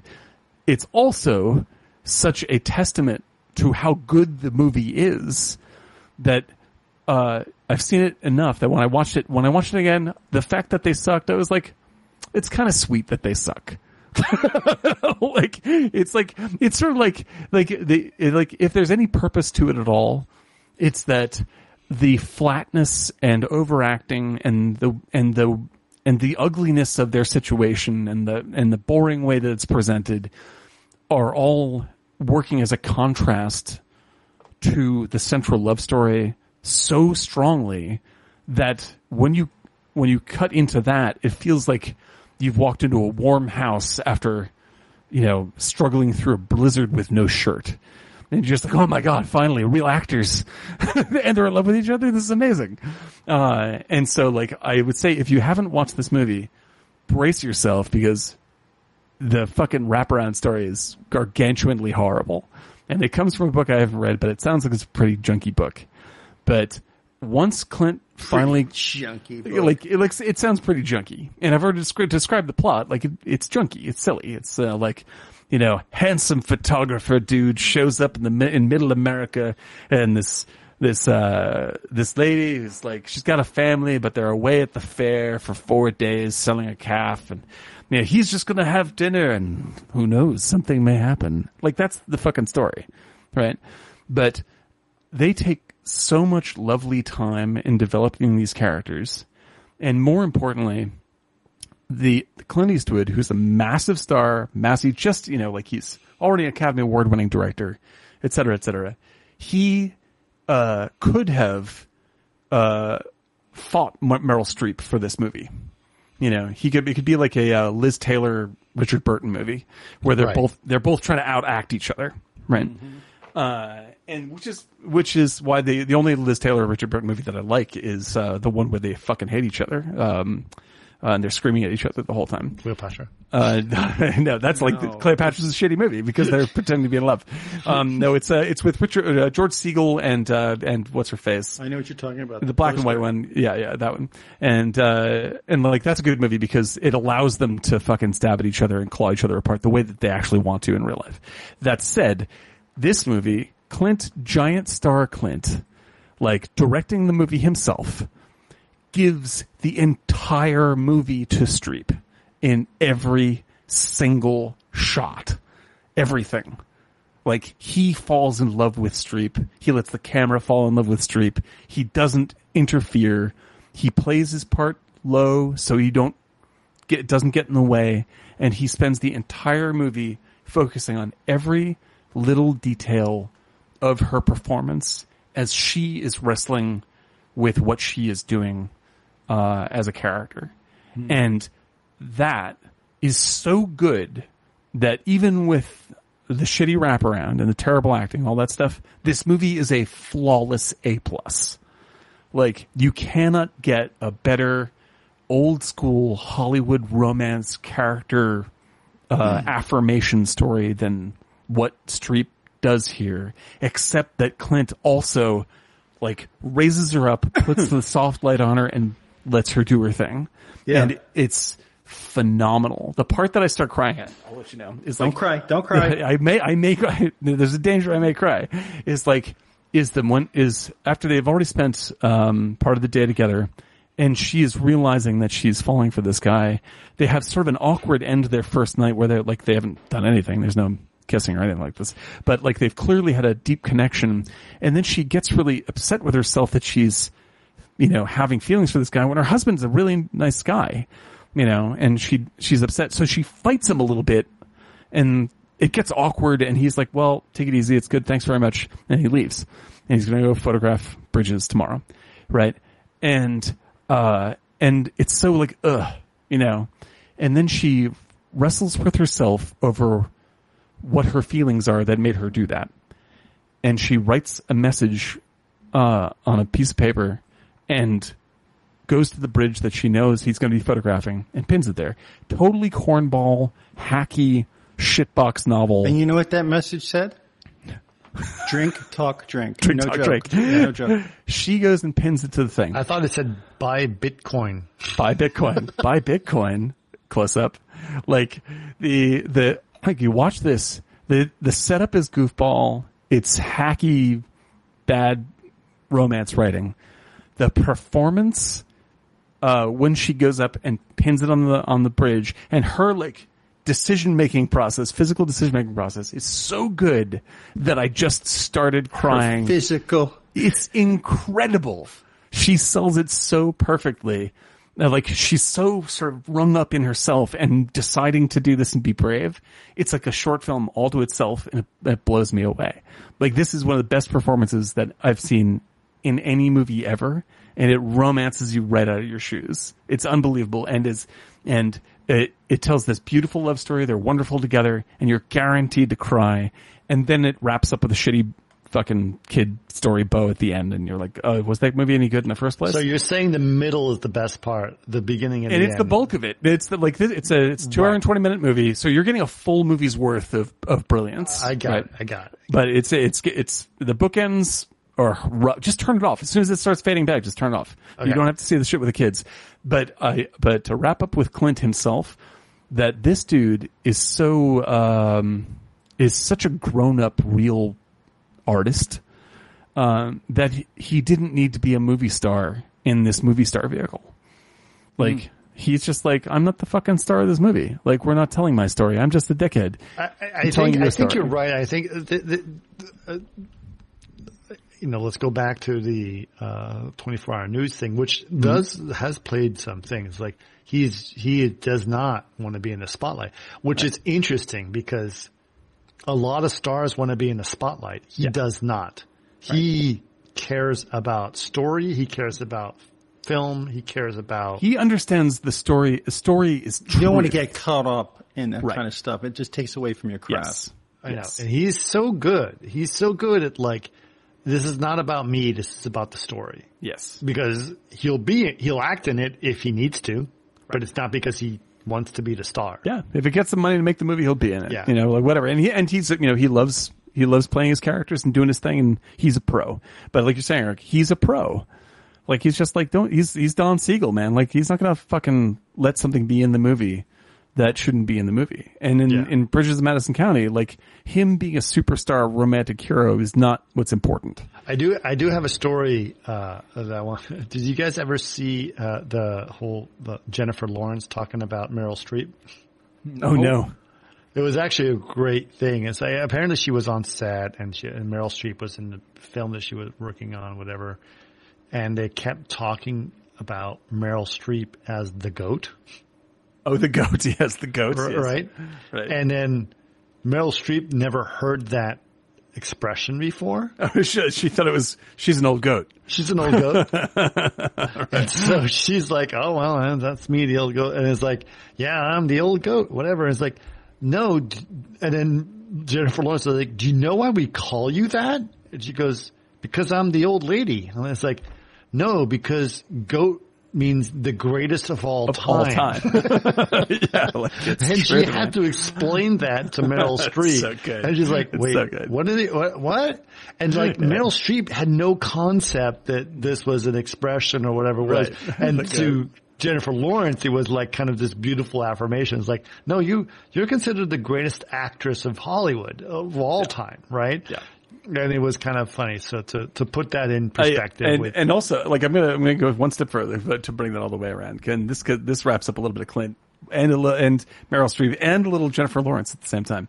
Jennifer Lawrence um, has a new movie coming out uh, called Yeah. uh, No Hard Feelings. Okay, I saw And- the trailer. Right. And so no hard feelings. I'm, I won't go to, I won't get into that movie, but like the, the line in the trailer that, uh, that clicked for me was she, uh, like she bursts into this, whatever, this kid's room. It's a sex farce, right? And it turns out that the kids are just like, you know, on their phone, right? And she just goes, does nobody fuck anymore? right? and that made me laugh. no, they don't. And so, uh, to bring that back into Bridges, Madison County, like I was like, when was the last time I saw a movie like Bridges, of Madison County? Like where it's just unabashed, pure, uh, unvarnished love story about actually falling in love with someone. And, And I was attraction. and attraction and real, att- and fuck, I don't know like- if I don't know if people have attraction anymore. yeah, with themselves. With- watch watching Streep become attracted to Clint Eastwood in this movie is is so beguiling because she can she knows it's happening to her But- and she's fighting it Do you and she's think? pissed uh, with like, herself. I was actually thinking about this. It's like, are we going to be okay with not having that?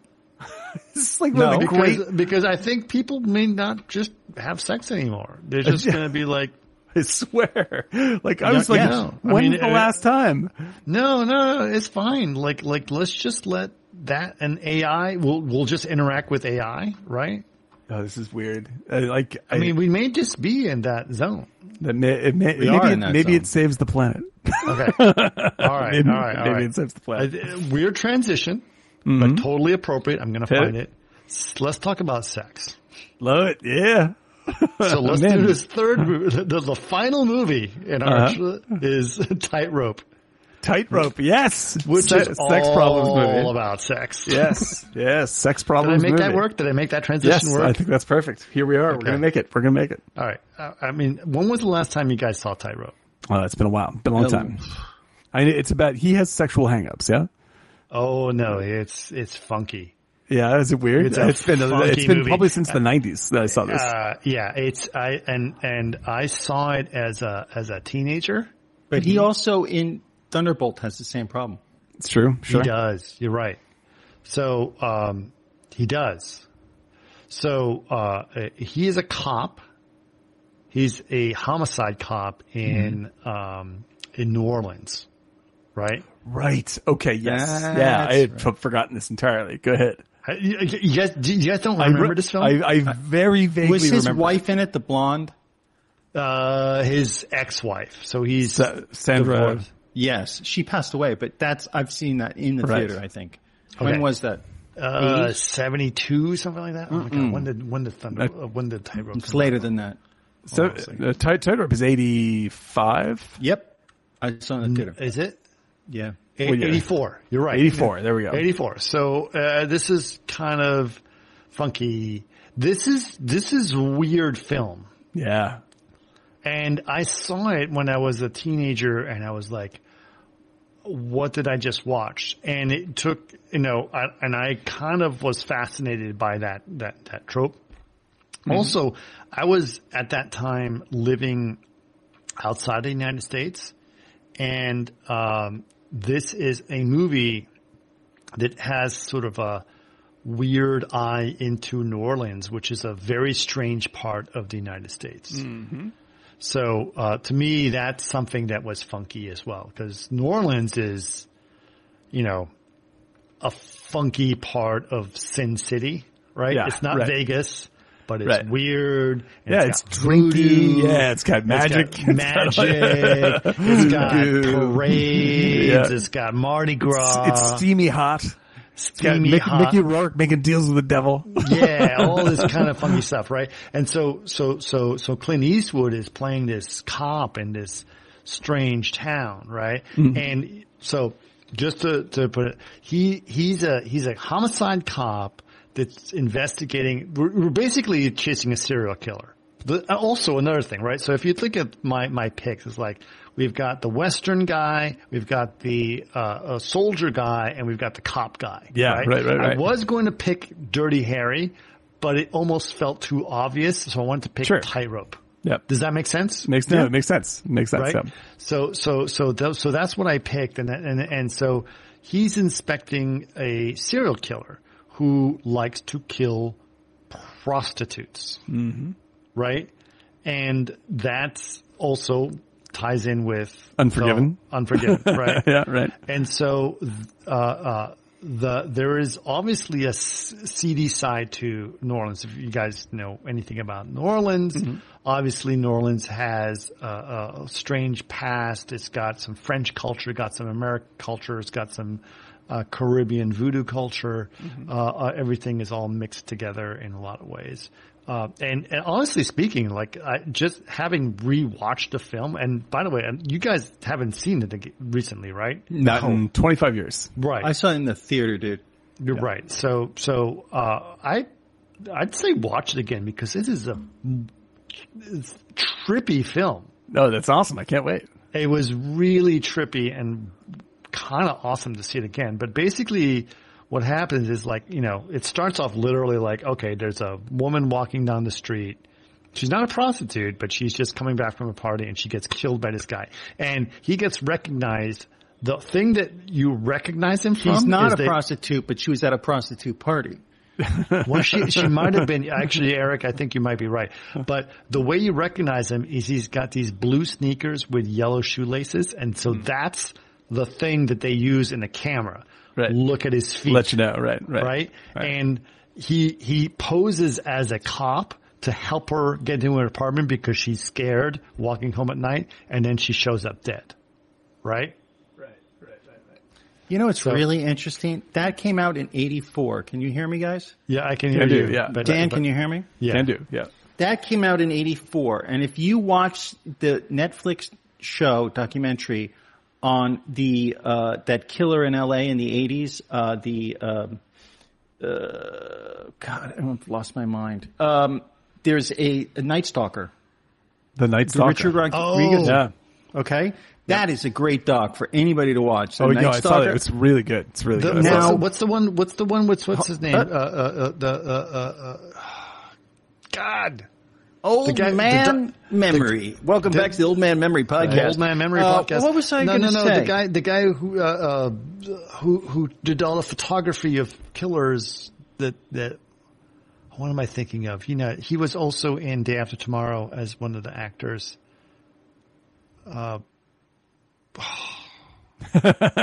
totally lost. Don't know. Swedish, a Swedish. He's got a sister who's also a famous actor.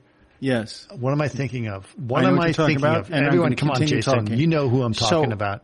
Can I just finish? Yes, of course. You're talking about tightrope, and they're using the serial killer distinct sneakers. Two years later, from filming that movie in the '80s, Richard Rodriguez mm-hmm. was the Night Stalker, and the only way they could track him was through these unique pair of sneakers, which they only made one of. Right. right. Oh, yes. How strange is that? That's A wild. hundred percent Oh, and- correct. And that, and by the way, that documentary is, uh, it, it is the, o- it's really good and it's the only, uh, happy ending, like crowd pleasing ending for a serial killer story you can uh, possibly It's have. so good.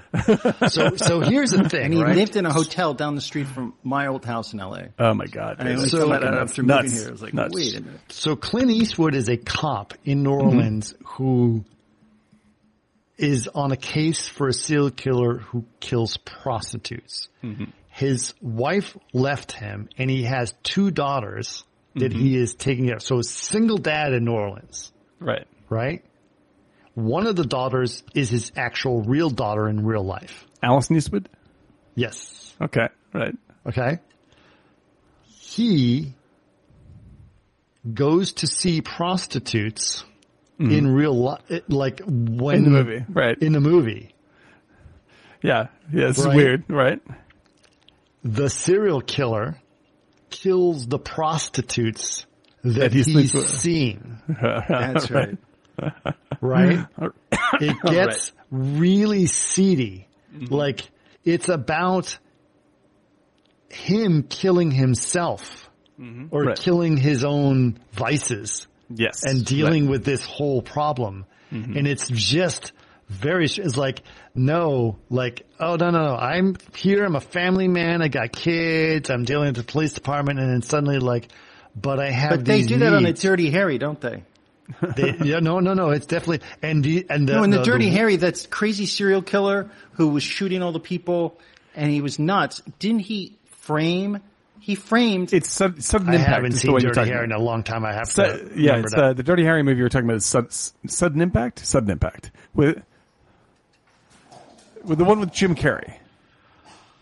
Oh God, old man brain. What are you gonna do? Uh, de- de- de- de- isn't it Death Wish? Death. no, no, no. That's I a know de- you're. I know you're talking about Erick. It's a Dirty Harry movie. Isn't It's it? e- it's either the uh, no, no, Dead Pool de- or no, it's- no, de- Dead Pool. Deadpool. It's Dead Pool. Yeah, I can't remember it. I, but but I, I believe it was the uh, one with Jim Carrey. Whatever the one with Jim Carrey is the one is the one you're talking about. I think because Jim Carrey is the one of the people that gets killed. Okay. I think. Yeah. Go All ahead. Sorry.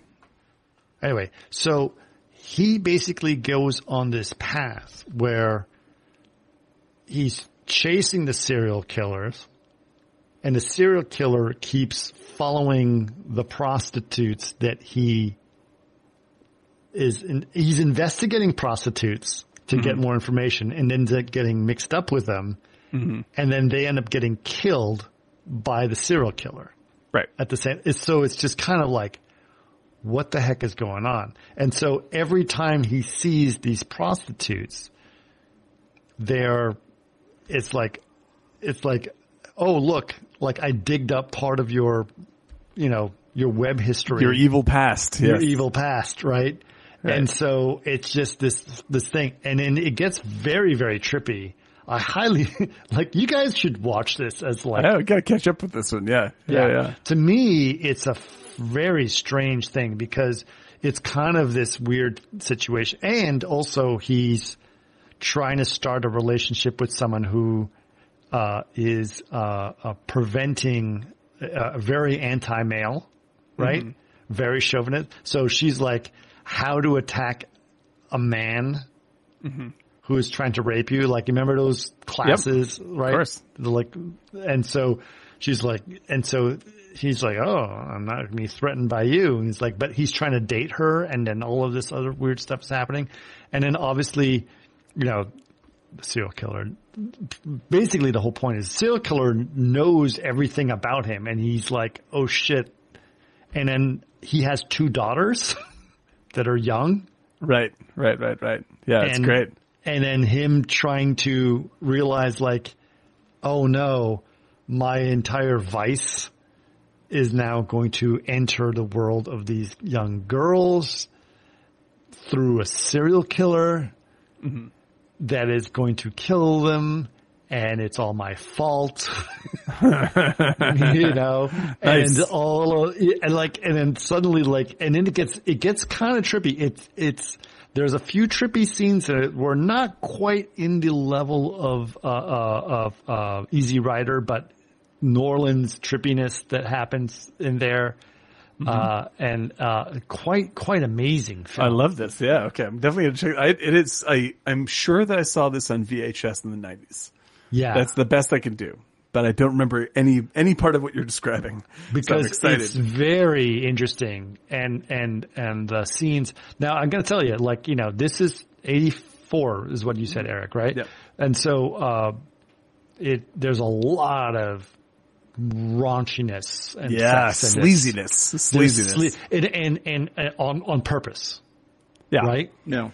Uh, which is kind of awesome in itself. And uh, Richard Tuggle was the director, but Clint Eastwood kind of pretty much directed it as I well. imagine that's true because uh, I was just looking that up myself. It looks like uh, old Dickie Tuggle only directed one other thing. Yeah, because Dick it's Tuggle pretty much like if you look at it, it's, it's very much uh, uh, uh, attributed to Eastwood directing this. yeah, yeah, I figure that might be the case. Yeah, you're Uh, like, I'm sure that you don't. You don't magic. the Dick Tuggle It is. magic. It is. It's got a weird.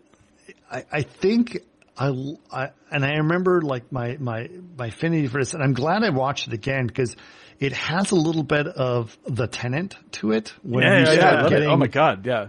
Have we done the t- uh, done the tenant. we haven't yet? done the Tenant yet. We no, got that's one of my gotta favorite horror up all films of all time. That's a great film. That's a Yeah. great, great film. And also, by the way, I, can I, and I, uh, before I forget it, I want to pitch with the tenant. I, I want, I just rewatched The Ghost Writer and all, which is also Polanski with, um, uh, Ewan McGregor.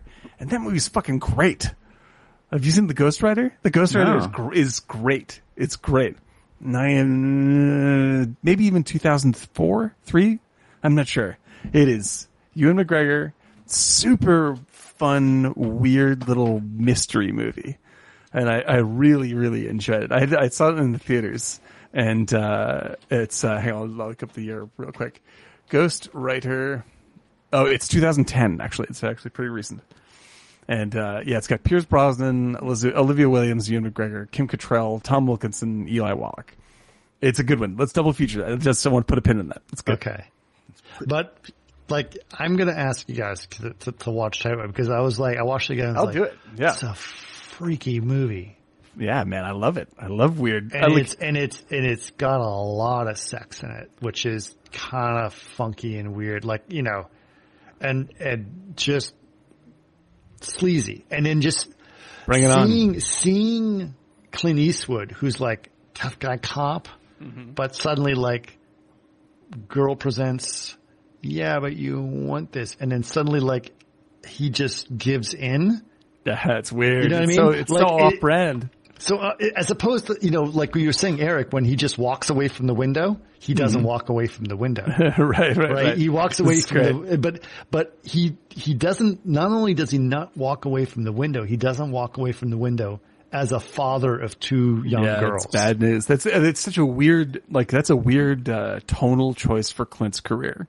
Yeah. Yeah, it's like that is not that is not his normal thing because like And he does it with his own daughter as, uh, as one of the stars, who is one of the ones who gets very threatened in this Yeah. situation. That's strange. his his own uh, villainous His daughter urges. plays a prostitute he visits? No, no, no, No, no, no. no. His, his daughter plays his daughter. She's just in the movie. She's just in the movie, and I thought it was a is threatened prostitute by he the serial killer. That's the odd thing about the movie. He's doing a scene with a prostitute whose action real life is daughter. I was like, No, no, no, no. what? No, I mean, no, she plays. that she is plays totally like a fourteen-year-old girl, and she is a fourteen-year-old girl.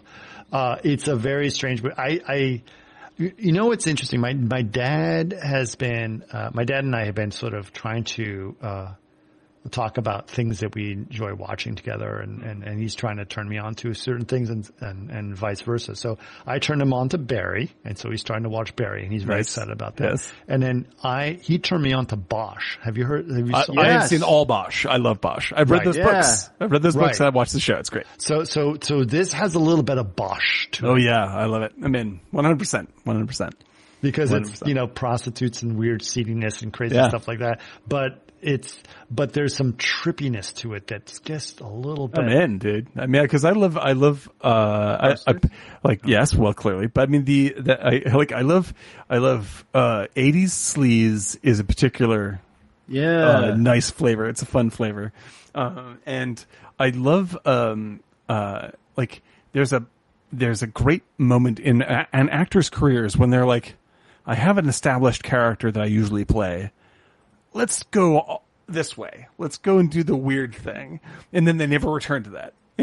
like, uh, and like Eastwood's just like straight now, straight now, straight now. What if I made a weird kind of porn movie and my daughter played my actual daughter in it and it's sleazy? And you're like, what? What's I, that? well, no, no, I would, li- and that is exactly right. But, and, and listen, I, I saw this movie like kind of before I knew who Eastwood was, right? Right. Or like, or I've seen Eastwood, and I saw the good and bad, the ugly, I saw Dirty Harry, but I didn't really care about filmmaking or whatever. It's like, oh, this is just a movie about Clint Eastwood as a cop in a town called New Orleans, which I've heard the name, but I don't really Right. know because I lived in Europe at the time. I never actually Yeah, it's lived in the United place, States. yeah. So it was like just this weird, you know, mythical town called New Orleans and it's was weird. And so somehow it got ingrained in me. So when, when Erick said, let's do a Clint Eastwood podcast, Yeah. like somehow that came up, like I want to do tightrope. And I was I like, love it. immediately came up to the top and it's like, uh, and it's funny because you guys haven't seen this in a long time. I, I don't remember it at all. I know that I've seen it. gonna I, watch I was it. a big Clint fan. on Max? I have been. Uh, I, I rented it, I think. Uh, You know, Yeah, three it's like- dollars, four dollars, whatever it is. Yeah, I'm looking at the I'm looking at it right now, and I can see uh, products related to this item include uh, where is it? In, Internal Affairs with Andy uh, Garcia, Oh, yeah, yeah. right? Good Yeah. steamy uh, cop, uh, villainous cop movie. Uh, and um, oh, where to go? I was just looking at it. Um, uh, uh, Sea of Love with Pacino. I Another, love oh, that. Sea of Love is fucking awesome. That's another one of those movies you're like so Pacino off brand. Yeah. You're like John Goodman, what? too. Oh, it's a good one. That's a really good one. That's fun. Yeah, just watch Tyro. Ty- just watch Tyro. it, and it- it's sure. very classic in a lot of ways. There's nothing, but but there's. I'll just put it. When you start the third act, you're like, "What the?" Like, it just just gets really, and he's so good in it. Yeah, that sounds so great. good. And then I the love girl, it, with, the girl with the lollipop. All I gotta say is the girl with the lollipop I love it. I love this. I love this plan. getting a tattoo and a lollipop. Perfect. Uh, just just so seedy and weird and funky. That'll be our and next. she uh, and, and and the girls are really good in it. The two the two young girls and his daughter is fabulous. No, that's awesome. And, Creepy, she but and she's so young in it too, Yeah. too, right? She's she's very young and she's really good because you know they're struggling and uh, you know as as as uh, kids with divorced parents, but uh, she's.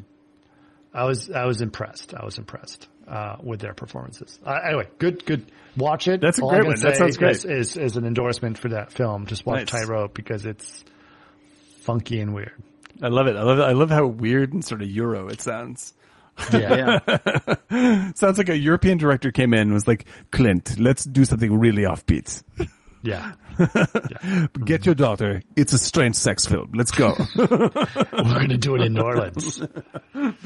We want them to dress up in costume and walk down Bourbon Street. exactly. They might be abducted by a strange clown. Have you seen Angel Heart? It's like that with more cops. yeah, it's gonna be perfect. very disturbing. That sounds It's awesome. very hard to watch. I love it. I mean, I loved it. I loved it.